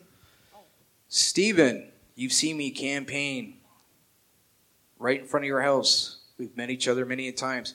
Guess who's from the forgotten area? I am. I live three blocks away from his house. Do you know why this area's been neglected? You haven't voted for someone from that area. You've always voted for some, uh, for someone from Walkerville. Walkerville looks fantastic. Vote for someone from the neglected area so that area can be taken care of for once. Thank you. Thank you. Giovanni? Hello, hello. Yeah, Stephen, yeah, that's unfortunate. But I see that that's a pattern here because I, I've been in the area and it's not just a parent, it's the Wyandotte BIA complaints. The housing apartments on Elmer are complaining. Look at Waterworld, they've given that away. That should be given back to your community. We need to find a solution for the homeless, not giving them away amenities that, you know, kids in the community have something to do. Now they don't have anything to do. Again, like Matt said, Immaculate Conception School. I was in the neighborhood. The lady was complaining about the lighting in the alleyway. Let's turn that school into housing or something. Get some vibrancy going.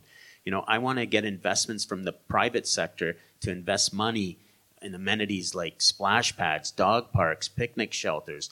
You know, the the, the riverfront there, be, from Parent all the way to Walker Road, doesn't even have a picnic table.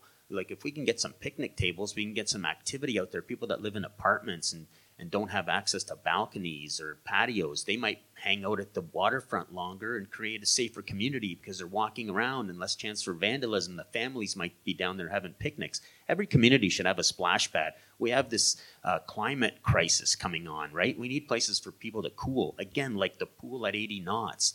We need these amenities. Windsor Works, how the mayor loves to talk up, and we keep investing money into this Windsor Works program they say we need more amenities to keep people in communities. Well, those amenities need to be spread out. Again, it's like that mega thing. We need to spread it out. And your community, Old Walkerville, South Walkerville, all these parks, we need to invest in these parks, private sector investments. We get the amenities. We keep getting revenue year after year from the advertising. Then we can put lights in alleys. We can put new washrooms. We can invest this money back into the parks, get more amenities, and make the community safer and I'd like to start after school programs. I used to organize intramural programs in college. These are things we get the kids, let's go, let's start up a, a basketball, floor hockey, whatever. Get kids together, they get to know kids in the different communities work together, and we get a big family atmosphere all around Ward 4. Thank you. Mark, did you want to answer the question? Yeah, yeah, absolutely. Uh, Stephen, first off, I want to thank you for your service for uh, many years, and thank you for coming here today. Uh, you know, it comes down to one thing, and it's uh, lack of proper representation. And this isn't something that has happened just over the past 10 years. This goes back 40 years. You know, it goes back to John Millson as mayor, and then Mike Hurst, and then Eddie Francis, and, and unfortunately, uh, our current administration as well. And you've just had uh, lack of proper representation and city councilors who just cannot get along uh, with their other city council colleagues and the mayor. Um, so that's a big issue, and that's why infrastructure dollars aren't being allocated to Ward 4. And that's why I've said from day one I don't care who's in the mayor's chair and I don't care who's sitting around the council table. Uh, we need to all get along for the greater good and advocate for proper infrastructure dollars for our neighborhoods. I love your neighborhood. I mean, I, I was at Brew just a couple weeks ago speaking to the new owners there, and uh, their major complaints were that there's First off, no parking around there. It's all permit parking. So even residents are having a hard time finding parking sometimes. You have friends that want to come over on a Friday or Saturday, there's nowhere for them to park. And uh, these businesses are trying to thrive, and they don't have anywhere for their customers to park. There's burned out houses that the city won't tear down. And, uh, and again, even burned out uh, school, or, you know, closed schools that have been closed for, you know, five years uh, that the city won't do anything with. Uh, you know, so those are major issues, and we need to start focusing on not just Walkerville, uh, but every area of Ward 4. And unfortunately, over the past eight years, it seems like Walkerville has gotten all the investments, and the rest of Ward 4, 4 has, has, been ignored. And again, that comes down to infrastructure dollars as well and uh, funding from the city. So I promise to fight for all of Ward 4, not just a small section of it. And uh, I absolutely would love to meet with you, see about you know helping you out and getting more dollars allocated to, again, all of Ward 4 and not just a small section of it. So thank you for coming tonight. Thank you, Mark. Do you have a question? No? Any other? Oh. For lining up. Thank you. Good evening, everyone. My name is Mike Cardinal. I'm from Ward 2. My reason for being here tonight is the residential rental license. A number of us have lobbied for years with City Council to have a residential rental license. And so the question really comes to you what is your opinion of it? Is the landlord tenant board enough for regulation for uh, tenancies for any uh, tenants to live in a safe place? Or because city council coming up is going to vote on the, verb, the verbiage of this two year temporary pilot project in Ward 1 and Ward 2, and then vote on whether or not it becomes citywide. We would like to know what your position is. Do tenants have a right to a safe place to live in before they sleep the first night? And how do you see it happening? Thank you. Who'd like to go? Well, Mark would like to go first. Sure. I mean, as a realtor, I mean, I, deal with issues like this all the time, and I'm very familiar uh, with the uh, residential rental licensing bylaw that has been implemented on that two-year pilot project for Ward One and Two. Uh, you know, there's a lot of complaints. Airbnbs and uh, investment property rentals have become a, a huge issue, not just in Ward Four, um, but throughout the city. And uh, that so for people who may not be familiar, by the way, this whole residential rental licensing bylaw, uh, it's it's designed to, to, raise property standards and kind of just ensure that property owners are, are, compliant with the city's building and fire codes. So that way you don't have a single family home uh, that's now being turned into a three or four unit uh, building, right? Where you have 15 people living in a house and, and it's not following uh, the fire code. So uh, and it mainly narrows down on you know just those troublesome and out of town landlords that are that aren't playing by the rules. So this is a bylaw that um, I mean it sound again it hasn't been implemented for very long, um, but I do agree with everything that that it is trying to address, and I think it's something that perhaps could be expanded uh, through, throughout the city. Airbnbs, you know. Uh, I'm sure there probably are some people here who may own Airbnbs, but honestly, uh, they do nothing to increase the quality of life for uh, neighborhoods. Uh, sometimes they're more trouble than they're worth. Uh, there was a complaint just a few blocks from where I live on Kildare just two days ago.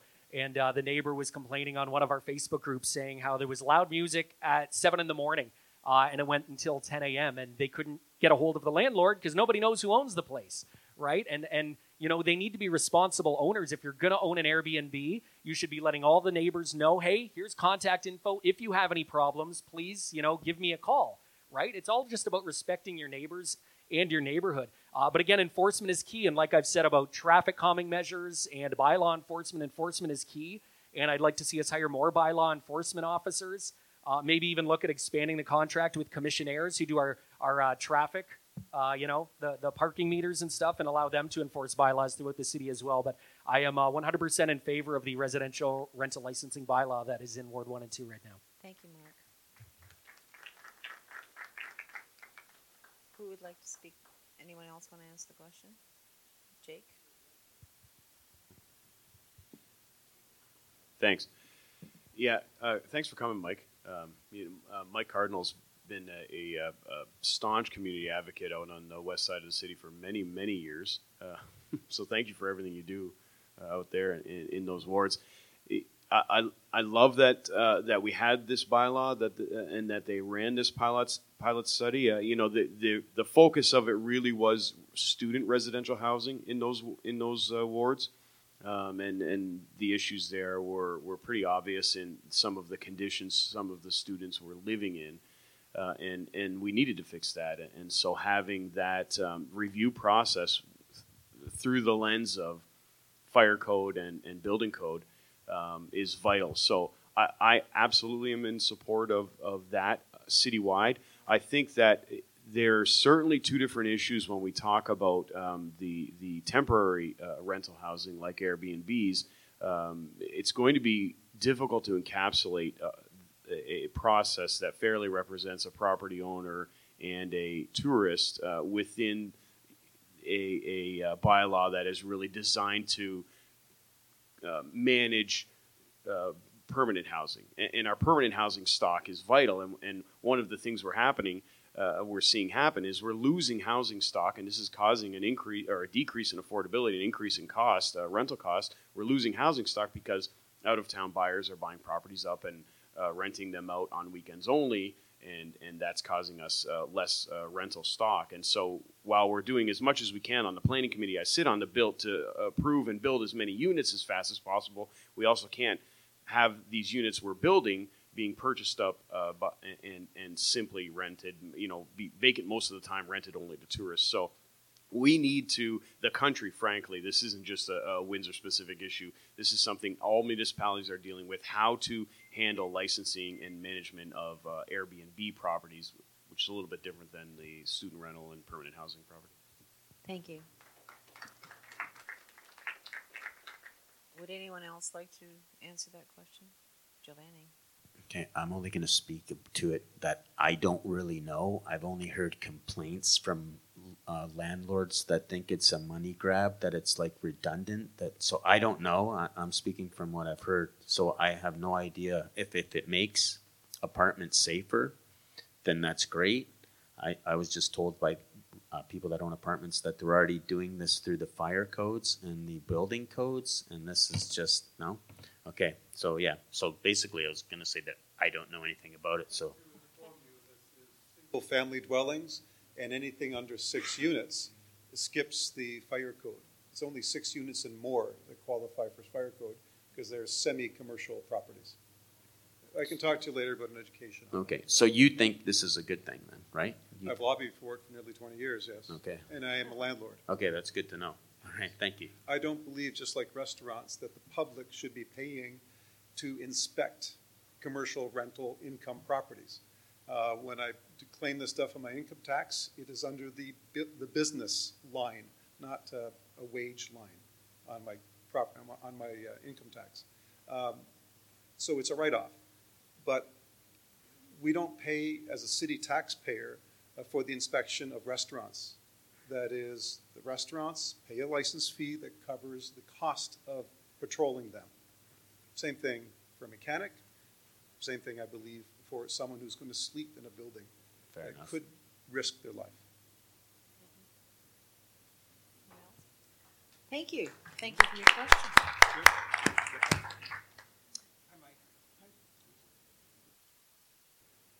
Thank you. Hello, everybody. Um, my name came up a couple of times. Uh, must be because of the work that I did uh, in terms of uh, establishing, uh, trying to establish a proper uh, auditor general. Um, and we went through a, a number of uh, people that worked with me, uh, and I went through a whole process of trying to get City Council to uh, uh, to, to establish it, and uh, they knew they had to do something. Uh, so finally, they uh, they uh, came up with the idea of a pseudo auditor general that is still working for CFW, the accounting firm that's been working for the city for the past 10 years, hand in hand with the city. And now the Auditor General is basically not independent. It is, uh, believe it or not, the same guy that was running uh, the other auditing firm, CFW, is now the Auditor General. So they combined the two. Uh, and at the time, for me, it was like uh, getting a nice big fat uh, Christmas present, opening it up, and there's nothing there. Um, because we don't have an auditor general. Don't let anybody, they've just got a name now. They have a name. Now, the thing is, um, if there was some idea of an auditor general doing some work, that might be something. But we haven't had a report from the auditor general uh, that was created since uh, April of 2021. Uh, you can go to the City Hall website and you can you can uh, search and you can find out uh, some vanilla issue about uh, whatever it was. But that was the last report since that time. And of course, if you bring it up, they're just going to cry, COVID, COVID, oh my goodness, we couldn't do anything. And the thing is, they managed to do everything else. The city spent a lot of money on all kinds of different things. Um, and uh, so, anyway, uh, just to make the, it clear, um, the auditor, we don't have an auditor general. Um, and uh, in the pseudo one that we do have isn't doing anything anyway. Uh, it, what's happening is, is, exactly what the mayor and the, and the powers that be wanted to happen was the idea to, uh, to, to finally be shelved. Uh, nobody's talking about it in this campaign. Um, and um, I'm just waiting for the new city council and the new mayor um, to uh, start the whole process again and try to educate people, let them know that we don't have an auditor general, and the auditor general is supposed to be overseeing the spending of city money, making sure that we get value for money for every tax dollar that we spend. Um, and uh, to try to uh, make life as, as, as uh, good for everybody as possible. And uh, that's the short version of what an auditor general does. So, anyway, that's Excuse the bottom me for a line. yeah, okay, so. No, no, no. For those of you who don't know, this is Howard Weeks. Oh. Okay, I'm Howard Weeks. You did. Howard, your question. So my question is, I just I have talked to a few of you, and I've I've, I've noticed that I have to bring you up to speed on this. And uh, so my question is, uh, when I start yelling and screaming, which is what I'm going to do, uh, what are you guys going to do about it? Thank you. Thank you very much for your important question. Would like I'll to? take that. I'll go first. Matt? Yeah. So, as part of my mayoral campaign in 2018, value for money audit, appointing an auditor general, those are all huge issues. Transparency and accountability. Those are the fundamental principles of our campaign in 2018. To Howard's point, did they appoint an auditor general? Yeah, sort of. Uh, someone with a name. Is he functioning as an actual auditor general? Uh, probably not. Uh, are we getting the value for money audits? Uh, not really. Um, is the ENWIN bill much clearer? Uh, no. So, to Howard's point, there's much more work to be done. Uh, I was the champion of all this back in 2018 and will continue to be the champion of this in 2022 and beyond if elected. Thank you. Thank you, Matt. Would anyone else? Mark, you look like you're gonna. Yeah, I can talk. Okay. Sure. no, no, no. I Yeah, just- why not? well, I mean, again, that comes all down to transparency and accountability, which I've been saying from from the start of my campaign. Is that there just is a lack of transparency and accountability at City Hall? I mean, I, I know, I know, you know what Howard's been talking about for years, and it's not just the past four years. It's, I think, the past decade now, Howard, uh, possibly, right? it's been going on for a long time. And uh, auditor generals, it's a proven fact. They, they save cities money. It's, it, they do. They save us money. And if we want to keep our taxes low, then we should have a proper auditor general. I'm a member of many board of directors, and we get our, you know, our auditor reports quarterly, and they break everything down, and here you go. And, uh, you know, Howard made a good point about um, a lot of people like to use COVID as an excuse, and it's a bunch of BS because everybody's using it, it as an excuse now. Even, you know, you go to Tim Hortons and, oh, sorry for the bad service, it's COVID. Well, you know what? Uh, we need to learn to fix it. We can't use COVID as an excuse for the next 20 years. So, no, I'm 100% in favor of a proper auditor general. It will save taxpayers money, it will increase accountability and transparency at City Hall. Uh, 100%.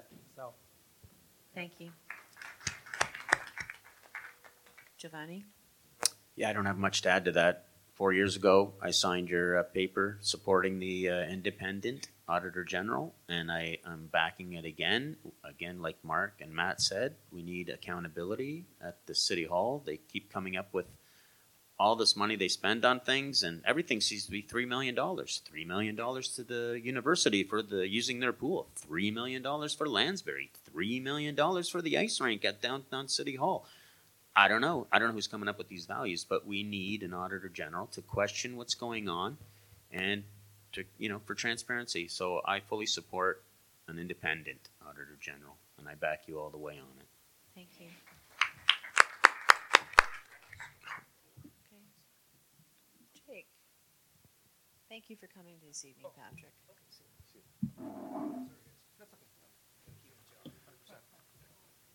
Pa- Patrick's got to run. Thanks, Patrick, for coming. Um, yeah, great question, Howard, and, and we've chatted about it before. And, and for me, you know, the history of it's interesting. I, you know, I really remember this being a conversation surrounding the uh, the first uh, downtown build, uh, the first downtown uh, city hall build, the new build there. Uh, and you know, I worked a lot at the time uh, as chair of the BIA. I worked a lot at the time with Alan Halberstadt, who was a member of our board, and he was very. He had a lot of questions about some of the funding and, that development, and uh, and was in favor of the auditor general then, and I agreed with him then, and I agree with you now. I, I do think an independent uh, overview process is important in democracy in general. It doesn't just save cities money; it saves provinces and, and countries money. Uh, the the uh, office of an independent auditor general, and so I'm completely in favor of it, and I think that that role could be expanded to include some of what uh, Matt has talked about, cost benefit analyses as well. And so it's not just about going in and pointing fingers at what's happened wrong, but it's about going in and finding our best efficiencies, our best opportunities for are we spending money correctly? Can we spend it better? Do we need to take part of a roadway up and then five years later take the rest of it up, or should we be doing this all in one shot and saving some money on it? And so uh, everything from little projects to, to our major uh, our major institutional builds. Um, a few things I'm in favor of are, are uh, adaptive reuse of, his, of heritage buildings. Uh, I'm a, a, a, fan of heritage preservation. Uh, it's a personal passion of mine. I think that when it comes time to for us to find a new main library branch, that we should be identifying a building that we can adaptively reuse instead of building a new one. Uh, that I think that will save us some significant dollars and, and, and, and gentrify what could be a beautiful facade. Maybe the Paul Martin building downtown, maybe another in the, in the core, uh, an old church or something like that. But we have an opportunity to to uh, uh, to look at some of our spending from that perspective, uh, efficiency focused uh, spending and, and good solutions. And so that's another reason. It's not just about going in and digging in the past and and trying to find a uh, you know you know a whole lot of finger pointing uh, that we can do, but also can we identify cost savings uh, now and in the future? Pretty good. eh? I didn't fix that. Um, any other questions from the audience? A stream question or you? Oh, okay, go for it, TJ. Oh, oh, well, wait a minute. No, you know what? We're re- we're being recorded, so we'll bring you the microphone. You don't have to get up. I came to this meeting for one important question. Uh, I love the Riverside Park. And I was here when Badagello and those aldermen worked very hard to keep it green and passive. What do you for, think should be the future of that park? Your name? Aldo, thank you, Aldo, for the question. Who would like to answer that first? I'll start that. Yeah, ahead. Thank you, Matt. No, I'll start. Yeah. Okay. Um, Aldo, so I, I work for Mike Hurst, as you, you may know. I also remember uh, reading a lot about Roy Battigello and his contributions to the waterfront. And really, it goes back to the waterfront acquisition policy. It goes back to the 40s. So this was like an 80-year vision for the waterfront. So Mike Hurst, um, that was one of his his most important things, the waterfront, and he completed it under his term. He took out the train tracks, got the Peabody Bridge down. We brought the interim casino in here to do the and pay for the remediation of the soil. One of the defining characteristics of the waterfront, of course, is to make sure that it doesn't turn into, you know, high buildings and high development. What we suggested in our campaign, using the Detroit Dequindre Cut, their riverfront walk, nice place for people to gather, to go for a run, a walk, enjoy some amenities. You can walk from Hiram Walker to downtown. You can't get a drink, can't use bathroom, and and you can't get an ice cream cone. So there is opportunity to do some, you know, whether it's food trucks or make the waterfront more accessible, uh, and have a place for families to go to. Yeah, exactly. So families to go to. I get the complaint at the door. I go down to the waterfront. I can't stay very long. There's no shade. You go to the Detroit waterfront. They have beach chairs with shade. There's paths. There's natural grass. There's stuff for kids to do. Um, there's opportunity there to to drive some value without, you know, damaging or disrupting the values that have gone back from the late 1940s. And my old boss, Mike Hurst, and John Millson, and many others were, were behind this. Roy Battigello was a big champion of the waterfront. So there's opportunity there, and uh, we look forward to the other, the other thing too we need there is lights. You can't, yeah, exactly. You can't use that trail um, in the evening. It's it's too dark. It, it, there's a lot of vegetation there. Um, you know, police presence. You know, some you know it comes and goes. Um, and I, one more second, yeah. And as I say, I get I get complaints about people. They're out for a run. They, they, they the bathrooms are locked. There's no place to get a drink. There's no food trucks. It's summertime. It's too hot. Um, so there, we can improve on it, and with keeping it in, intact with the vision of you know, my old boss, Mike Hurst, of course, but also all, the, all of our predecessors going back 80 years. Thank you, Matt. Jake, do you wanted to say something? Sure. Yep. Yeah, I, I love the question because I love the waterfront. Uh, I I grew up on Windermere down in that area, and we, uh, you know, the, my mother w- would complain about the buckets of gardener snakes we brought back from the tracks. um, and the old Peabody Bridge was down there, of course, and so uh, I love the way it turned out. I do agree with Matt. I think there's some opportunity to activate it. I don't like that the sculpture garden on the west side of the city stops downtown. I would love to see, and I've advocated for this for many years, that our that our outdoor sculpture garden continue all the way to Hiram Walker. That it be an entire waterfront uh, art feature, public art feature for us. Uh, John's idea of picnic tables is right on as well. Again, west of downtown, there are picnic tables on, on the, in the waterfront park, and we don't have that east of downtown. So, acti- activating the space, maybe looking at you know the the beautiful historic old pump station as an opportunity. We're not going to tear that down. Can we turn that into a little ice cream shop, a coffee shop, or something like that? It's right there. It's accessible. We've got a pathway down to it. Uh, solar lighting we need to do in all our parks, downtown or, or waterfront included. But um, I, I would love to see the, the, the that trail system and that park activated in a way that, that people do want to go down there and spend time down there. It's great for jogging, it's great for biking, but I'd like to go down there and sit and relax and, and you know, can we put chairs out? Uh, can we put seating out? Can we do things like that that allows us to activate the space so that it's more enjoyable for our neighborhoods? This goes back to creating great neighborhoods. That waterfront is a part of a number of neighborhoods, right, all the way along the city. And we kind of forget that. It comes across as being something separate from our neighborhoods because it's divided by the roadway. On the, uh, in a very recent planning committee meeting that, um, uh, that uh, I was at, there's a new development being built, a new uh, medium high density development being built at the, at the foot of Hall in Riverside Drive, and there isn't a good crosswalk down there. And so I, I added a friendly amendment to the motion so that when, the, when this uh, uh, project comes to council, and it will come to council soon, I think in a month or so, that the uh, administration will include the cost of a new pedestrian crosswalk at uh, uh um, the one or two streets over at Peary so that we have greater accessibility down to our waterfront.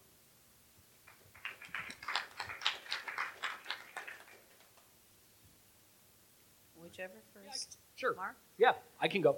Um, you know, it's funny you bring up the waterfront. Uh, my father, who's sitting in the audience here tonight, ran for council back in uh, in the early '90s, and uh, that was one of his main things was, hey, we need to green our waterfront. And it's nice to see that it finally happened. But uh, you know, we also need to look to the future, and I'm not just talking about the next four years, but the next 40 years. And we need to make sure that that waterfront is protected. Uh, I am against, you know, private business development on that waterfront, but I would love to see more activity there. You know, pop-ups going on, uh, more development actually on Riverside Drive, and uh, even you know proper streetscaping. I know that's been talked about as well. Uh, streetscaping and traffic calming measures to make it more pedestrian friendly. I've been talking about lights as well from uh, the, the, start of my campaign in July. Um, the city lacks proper lighting on numerous paths, not just the waterfront, uh, but you know parks all around the city as well. And I know Calderwood Park and some other parks around the city have started getting solar lighting put in. But again, that just goes to what I said earlier about we haven't had uh, proper representation at the council table. We don't have counselors who can get along with administration and uh, and with other people at the council table and the mayor uh, to advocate for these things for our ward. And, uh, and that's what we need. We need a counselor who's going to get along with the fellow counselors and the mayor, whoever that may be, uh, to try to start getting these infrastructure dollars and these investment dollars into our ward. And that's exactly what I'm going to do. And uh, yes, I am 100% in favor of our beautiful waterfront. I use it all the time. Again, I have an eight year old, and we are always down there going for walks. Uh, when he found out there were otters there, we, we're now there every other week trying to find the otters. We haven't found them yet, uh, but I'm hoping that one day we will soon. Thank you, Mark. Giovanni. So yeah, thanks, Aldo. Um, I've been talking about that the riverfront there. There's not even a single picnic table from the Bert Weeks Fountain all the way to Walker Road. There's benches, but there's no picnic tables. So if we invest, get the private sector to pay for picnic tables, they can advertise on them. I, am not a fan of uh, of chip trucks because I think they compete with the BIAs and businesses that are already established. If we want to put like an ice cream uh, an ice cream parlor like they have at Dieppe Gardens, that'd be nice, right? Uh, that idea that uh, that um, Jake just mentioned about the little facility on the water that that'd be kind of neat. But I, don't want to see all sorts of craziness going on down there. But the idea of picnic tables it, allows people to go down there, like I mentioned earlier, about people that might live in apartment buildings that don't have access to, to patios or, or, or um, backyards. They may want to have picnics down there. And if we allow advertising by the private sector, say the BIAs advertise their restaurants there, families might be down there and see the advertisement on the picnic table and decide, hey, let's order a pizza or let's order a meal and stay downtown. And related to the aspect of there's no art on our that east side of the, the riverfront, that's something we should do as well. Continue that art walk as well as maybe the picnic tables having the big metal umbrellas over and they can create, you know, we do art. They paint these umbrellas with different kind of art like you see on the uh, electrical panels and, and cable panels around town. Maybe, you know, create a whole uh, new art uh, fund or grant and, and then we get again it's all about active communities. With more picnic tables there's more people down there make safer communities less vandalism less crime. But again keep it low key i don't like the idea of the streetcar going down at the river. I don't know why they wouldn't have put that by the art gallery maybe and then attract more people closer to downtown and maybe raise money for the art gallery at the same time as they try and raise money for the streetcar. Um, mike cardinal was talking about that's a historic site that they're covering up with the streetcar so I, don't know. There's so many decisions that go on that I think need to be rethought. And an auditor general would help some of these rethinking when we see the kind of money we're wasting on these overpriced plans. So uh, yeah, I'm all for putting more picnic tables, but not a lot of uh, no chip trucks, in my opinion. Though. You guys are getting really good at this. It's like you have a, a clock inside your head. Any more questions? I know TJ has a question. Any more questions? Oh, there's one over here.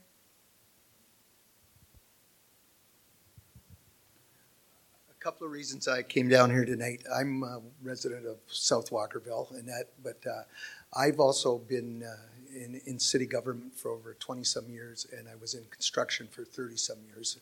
I worked uh, uh, like this problem Steve brought up about the voids under the roads and that. There's sewers well over 100 years old, all over this city.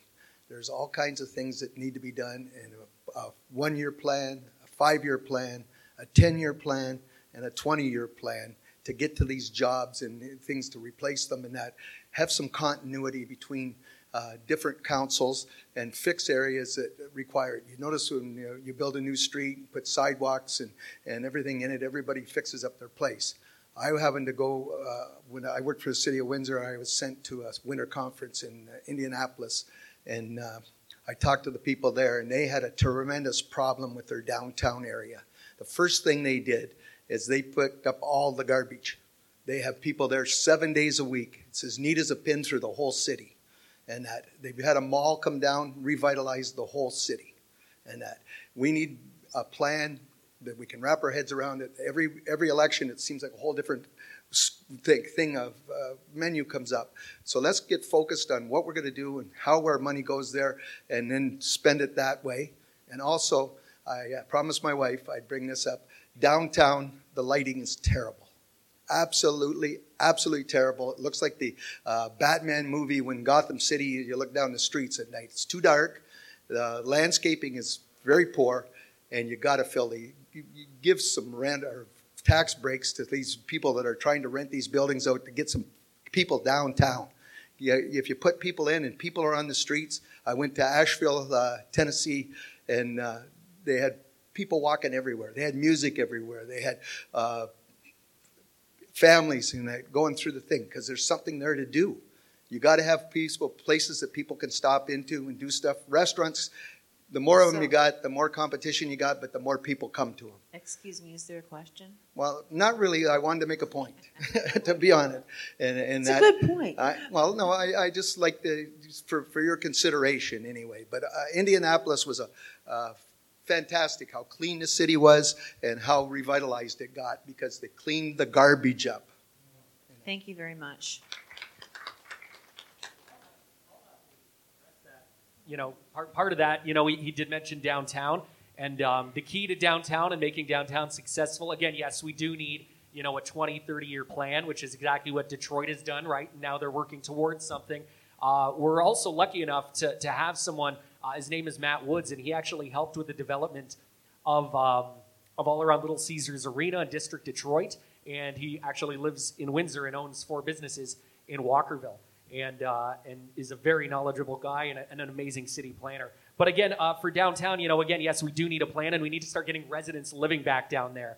Uh, you know, the Hive was just recently built. People are starting to move in there. They're building another building right next to that at the Old Windsor Music Cafe. So we are going to start getting more residents moving down there. Um, but that's, you know, until we have residents living down there, we're not going to get all those businesses. But slowly but surely, it's a long term plan. It's not going to happen overnight. And I'm sure you're aware of that. Uh, it's going to take time and it's going to take uh, effort from the city and investment from the city. Uh, but if we can get residents living down there, businesses will follow. Uh, Smoke's Poutinerie, I know, which is a big chain around you know Canada, uh, and they've even announced they're moving in. So if we can start getting, not that I'm all about chains, but Starbucks is moving back down there as well, and that will start driving investment downtown again.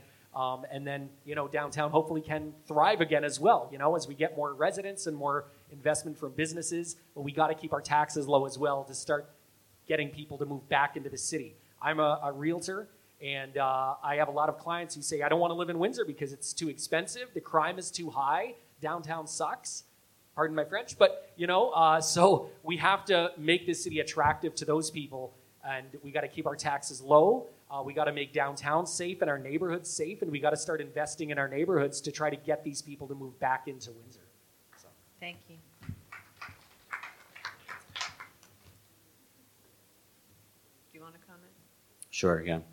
Um, so the idea of uh, getting more people downtown, I, again, we spoke, spoke about COVID. I think now that COVID's stall, is kind of finished here, we're going to get more action downtown. There's going to be more university students. We see developments. We see Janette and Riverside getting apartments.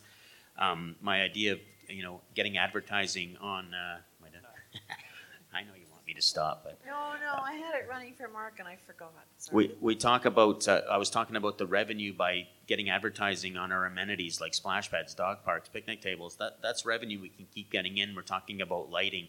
So over the years, we get that revenue, maybe we get the money towards lighting, more washrooms down at the river. That, um, all those, that money that keeps coming in through park investments, we just put it back into parks. We get safer parks. And, and again, with the downtown, I think that just the aspect of more people going down there when the schools start again full force And we need more police, police on bicycles. Why don't, you know, I, I- want to do the same thing. We get two unmarked police cars. We get uh, bike racks on those police cars. And then the police go around the town, either down at the river, all the different parks, hop on the bikes, whether they're e-bikes or regular bikes, zip around the parks a little bit, then go through the communities, do downtown, do South Walkerville, do Forest Glade. It gets more, you know, makes the community a little safer. Maybe they get some people in, in, in doing some nefarious things, right? They're unmarked police cars and on bicycles. What criminal is going to think those are police? So, you know, that'll help get the crime, clean up the downtown, as well as bring in revenue and add amenities. Thank you. We have one last question, I believe.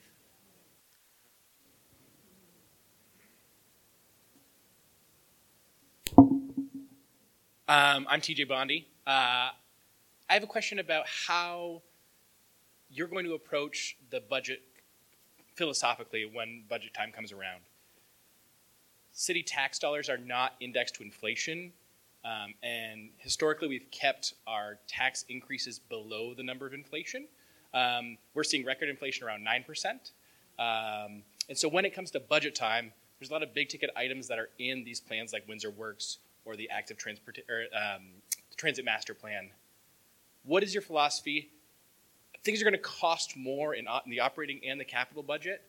How are you going to tweak you, the budget moving forward because of the high inflation that we're seeing? Thank you. Jake would like to go first. Yeah, I would. I, I love the question, TJ. Thanks. And the reason I wanted to start is because I I, I have had a, a number of of uh, taxation questions at the door, and I think we need to do a little bit of education. I think a lot of people assume that because the value of their property is going up, their taxes will go up, and that's not actually how municipal taxation works. So it is budget based financing. So if it costs $700 million to run the city this year, and next year it costs $702 million to run the city, for instance, just because your house doubled in value doesn't mean your the amount you're paying in taxes will go up. So it's, it's really important for people to understand it because there are a lot of people very nervous because they see the cost of their home going up or the value of their home going up, and they assume their, the amount they're going to be ta paying in taxes will uh, replicate that that change in value, and it won't. It won't. So it's budget-based financing. So how, how much are we? Um, uh, how much? How many? How many tax dollars are we using to operate the city? And so, um, to TJ's question, when it comes to budgeting, uh, I'm not interested in significant tax increases, inflation at nine percent, and and it's it's not just an inflation issue, but we're still having. Uh, there are a lot of people out of work. We have a, a you know a, a, good number of, of people whose other bills are going up significantly, cost of food, cost of gas, those things. So we are going to need to be cognizant of that, and if we need to see increases in taxes, we need to keep them well below the the, the inflation rate, to one two percent in that range, something like that. But um, you would not be paying taxes. I think it's really important to know that based on the new value of your home, and, and so I, I've really been trying to, to help people understand that. And the other part of it is finding ineffic- finding inefficiencies and better efficiencies in the budgeting process. So, are we spending dollars on some things that aren't high priorities? Are we prioritizing correctly? Sometimes, you know, the city operates on what's called a ten-year capital uh, bu- capital budget plan, ten-year capital financing plan, and each new year, council rearranges the priorities in that capital plan. And so, we need to stick to keeping the priorities on an as needed basis instead of picking and choosing projects um, to move them.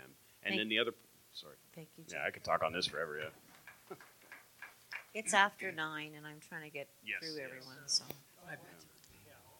Huh? This is Go- on? yes, okay, it thank is. you. Go ahead. Yeah, in my uh, mayoral campaign, um, I, I argued for a 1% tax increase. The city's committed about 1.75 on average last three or four years. So you know where I stand on the fiscal side uh, on that. But uh, just building on, on what's been said, um, you have to match community spending with community priorities. It's as simple as that. Uh, sometimes we get off on tangents, and we've been talking about this. You know, I talked about this in 2018 when I ran for mayor. The pedestrian underpass, you know, $15 million for that. Then we had uh, some Adventure Bay issues. There were some costs there. We had some issues on the streetcar, some other issues. We need to focus on the priorities of you and match spending accordingly. Thank you. thank you, Matt. May as well go down the line, Mark. Yeah, sure. Um, I I will say this straight up. I am the only candidate who has committed to to keeping tax increases as close to zero as possible. And I know there is absolutely a fine line with keeping taxes as close to zero, uh, while also being able to offer those key services and amenities to, to city residents. Um, but we need to just we you know we need to increase our tax base, right? People are just scraping to get by uh, right now. Inflation is at an all time high. As everybody knows, we're paying more at the gas pumps and the grocery stores. Uh, now is not the time to be raising taxes. I have spoken to thousands of residents, and uh, they all have told me the same thing. I'm barely getting by. I can't afford a tax increase. Uh, please tell me you're not going to raise taxes. And I said, I will do my best not to raise taxes. I mean, I've successfully managed multi million dollar budgets for some of the largest media corporations in this country. And, uh, you know, I- I'm very familiar with maintaining large budgets and balancing that line of being successful, um, you know, while also being fiscally responsible. And, um, you know, at the end of the day, they, they go hand in hand, right? Um, it's a lot easier to, to pay your bills as you go. Um, as anybody knows, you know, you can't rack up debt because sooner or later you're going to have to pay that. And it comes with high interest rates. Uh, so, you know, I am in favor of the pay as you go system, uh, you know, and getting a proper return on your investments. But we got to make my life more affordable for everybody. Unemployment in Windsor is hovering uh, right around 7.5%. Uh, so again, we got to just create more jobs, and that's by bringing investment here, by keeping our taxes low. We got the battery plant coming here. Uh, we have Amazon, um, Windsor Assembly Plant, and Ford are both. They both announced, you know, that they're going to be going back to three shifts. Windsor Assembly Plant's going to have a couple new products as well. So investment is coming, and we're going to have an increased tax base as well uh, to hopefully offset, uh, you know, having to raise taxes, and then even finding ways to, to better spend our money and, and to attract, you know, to pay for things like bright lights. For example, uh, you know, get corporate sponsorships for things like bright lights and open streets, so that way it's not uh, coming at the expense of, of tax dollars. Thank you, Mark. Thank you. Giovanni. Yeah, so those are some of the things I've been talking about the sponsorships and uh, you know donations and, and finding money through parks. I can save money. Uh, it's about priorities as well, but I think I can bring in revenue. I have ideas of bringing in the hemp industry. We talk about the EV plant. No one's talking about the hemp industry, which can bring in more jobs, create fabrics for the automotive sector, for convertible tops, for seating, uh, biodegradable oils. We can create plastics expand that into you know medicinals, beauty products, uh, pet food, recreational products. So that's a whole new industry we can attract. Um, so the idea of the sponsorships would save money on in the parks department, which we can then allocate those funds into other departments, and it brings in revenue from advertising. Again, like Mark was saying, sponsorship from different events and other things we have in the community just continues to bring in revenue, and it saves tax dollars. Um, and people are struggling. We can't be raising taxes. I, I already know, spoke to two families in South Walkerville that lost their homes recently, and they're moving because they can't. The interest rates went up, and they paid so much for their homes. Now they can't afford to live there anymore. So this is going to be an upcoming disaster in the next couple of years. So we need, as a municipality, to at least save people those expenses with interest rates, gas prices, uh, utilities, everything's going up. So if we can hold the line on taxes and find ways to bring in revenue, then uh, it's all the better for the community. And again, like we have just, oh, sorry, that's okay. I that's all good. I was ready to say thank you, Giovanni.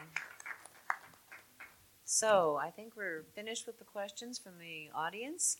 I'd like to give you each 30 seconds to summarize. I think you've, I think you've already done the.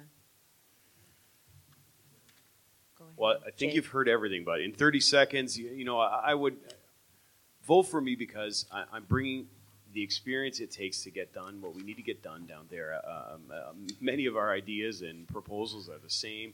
Um, I have uh, the know-how at City Hall and the experience to be able to get this stuff done for us, and, and I have a deep, deep passion for this ward. I've volunteered in it and around it forever, I, um, and, uh, and and please go on the website and check jcrondo.com. There's a huge amount of new uh, platform information on there with specific deliverables like a boulevard bylaw and a tree protection bylaw and you know, a number of the things residents are asking for that we can get back to fairly easily. This is low-lying fruit and simple things to make people's lives better, more affordable, happier, better streets, better neighborhoods. Thank you. Matt? I'll, I'll just take 40 seconds. I want to take the first 10 seconds to thank my colleagues up here. It's been, you know, we've been working, uh, you know, for a couple of weeks, I would say, to say the least. And I want to thank them for, you know, being very cordial. Uh, there's a there's a parent in the audience who was uh, very gracious to me uh, when I campaigned. Um, I won't say his name unless he gives permission to, but uh, it was actually Mark's dad uh, I knocked on his door, and the experience at, at, Mark's house was, was was great. I mean, so hats off to you, Mr. McKenzie, and you have a nice son here, and I'm sure we'll be talking next week. But in terms of, of, of tonight, um, no one has my level of experience. No one has my level of proven success with respect to uh, leadership. I got five awards from the Ontario Chamber. Served in the mayor's office for 12 years. Ran for mayor in 2018 a lot of my platforms have been adopted by city council, uh, and I wasn't even elected. So if you elect me, we can get even more done. Thank you very much. Thank you, Matt. Mark. I've said from day one, I, am running to make people's lives better and more affordable. Uh, you know, I, I, have fresh ideas. I think we need a fresh take on City Hall. We need a city councilor, again, who's going to get along with whoever's in the mayor's chair and whoever the fellow councilors are. Uh, I was the first candidate to talk about the future of the Met Hospital site and redevelopment for that, so that way we don't end up with another Grace Hospital fiasco. Uh, I was the first candidate to talk about creating a BIA on Tecumseh Road uh, between Howard and Walker Road. Uh, I was the first candidate to talk about what's going on at, at uh, Memorial Park in South Walkerville. You know, the fires being set there and the needles being found at the park. And, uh, and I'm the only candidate promising to keep our tax increases as close to zero as possible so that way you can keep more money in your pocket to spend on things that matter, like rent and heating your home and feeding yourself, uh, you know, this year and your family and everything. So uh, feel free to visit my platform, votemark.ca. I've seen a lot of you at the doors, and uh, hopefully I can count on your vote on Monday. And uh, thanks to everybody for coming out, and thanks to everybody who put their name forward to run for city council. Thank you, Mark. Giovanni. Yeah, so yeah, thanks Linda for having this, and thanks everyone for coming out. It's very nice to see people uh, motivated and participating in the uh, process. Uh, I'm not a good public speaker, but uh, I, I, think I bring municipal experience from planning, waste management, uh, recreation, active transportation, public transportation. Um, so uh, you know, I, am not a politician. I'm, I'm not a big promiser. Um, I I have ideas, new ideas, would I bring revenue and sponsorships to save tax money as well as bring in new jobs. I like to see the hemp industry here. I'd love to see commuter rail come here. We have all sorts of potential. If the hospital was built by the Serbian Center, we could have had commuter rail and taken so many cars off the road, a whole new investment strategy. Um, I, you know, um, that, that's all I can say. I'll be open and transparent. I'll have ward meetings. People can come. Uh, the accessibility all the time, a 24 7 phone number that people can get a hold of me. We can discuss the issues. I want to represent the residents of uh, Ward 4 and Windsor. I think we're missing out on a lot of uh, op- economic diversification opportunities.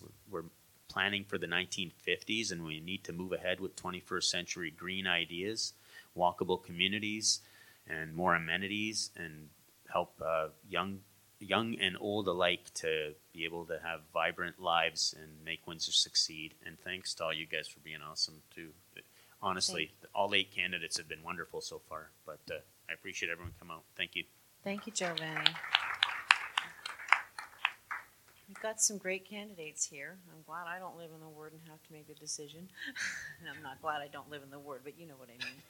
anyway, oh, we please. should tell people I'm not related to Linda either. By the way, yeah, it's N A C M C. I don't want there to, you know, people think. yeah, what's wrong? No. um, please do feel free to stick around and mingle and ask some questions. Um, and thank you very much for coming. And tell everyone you know to get out there and vote on Monday, please. Have a good evening.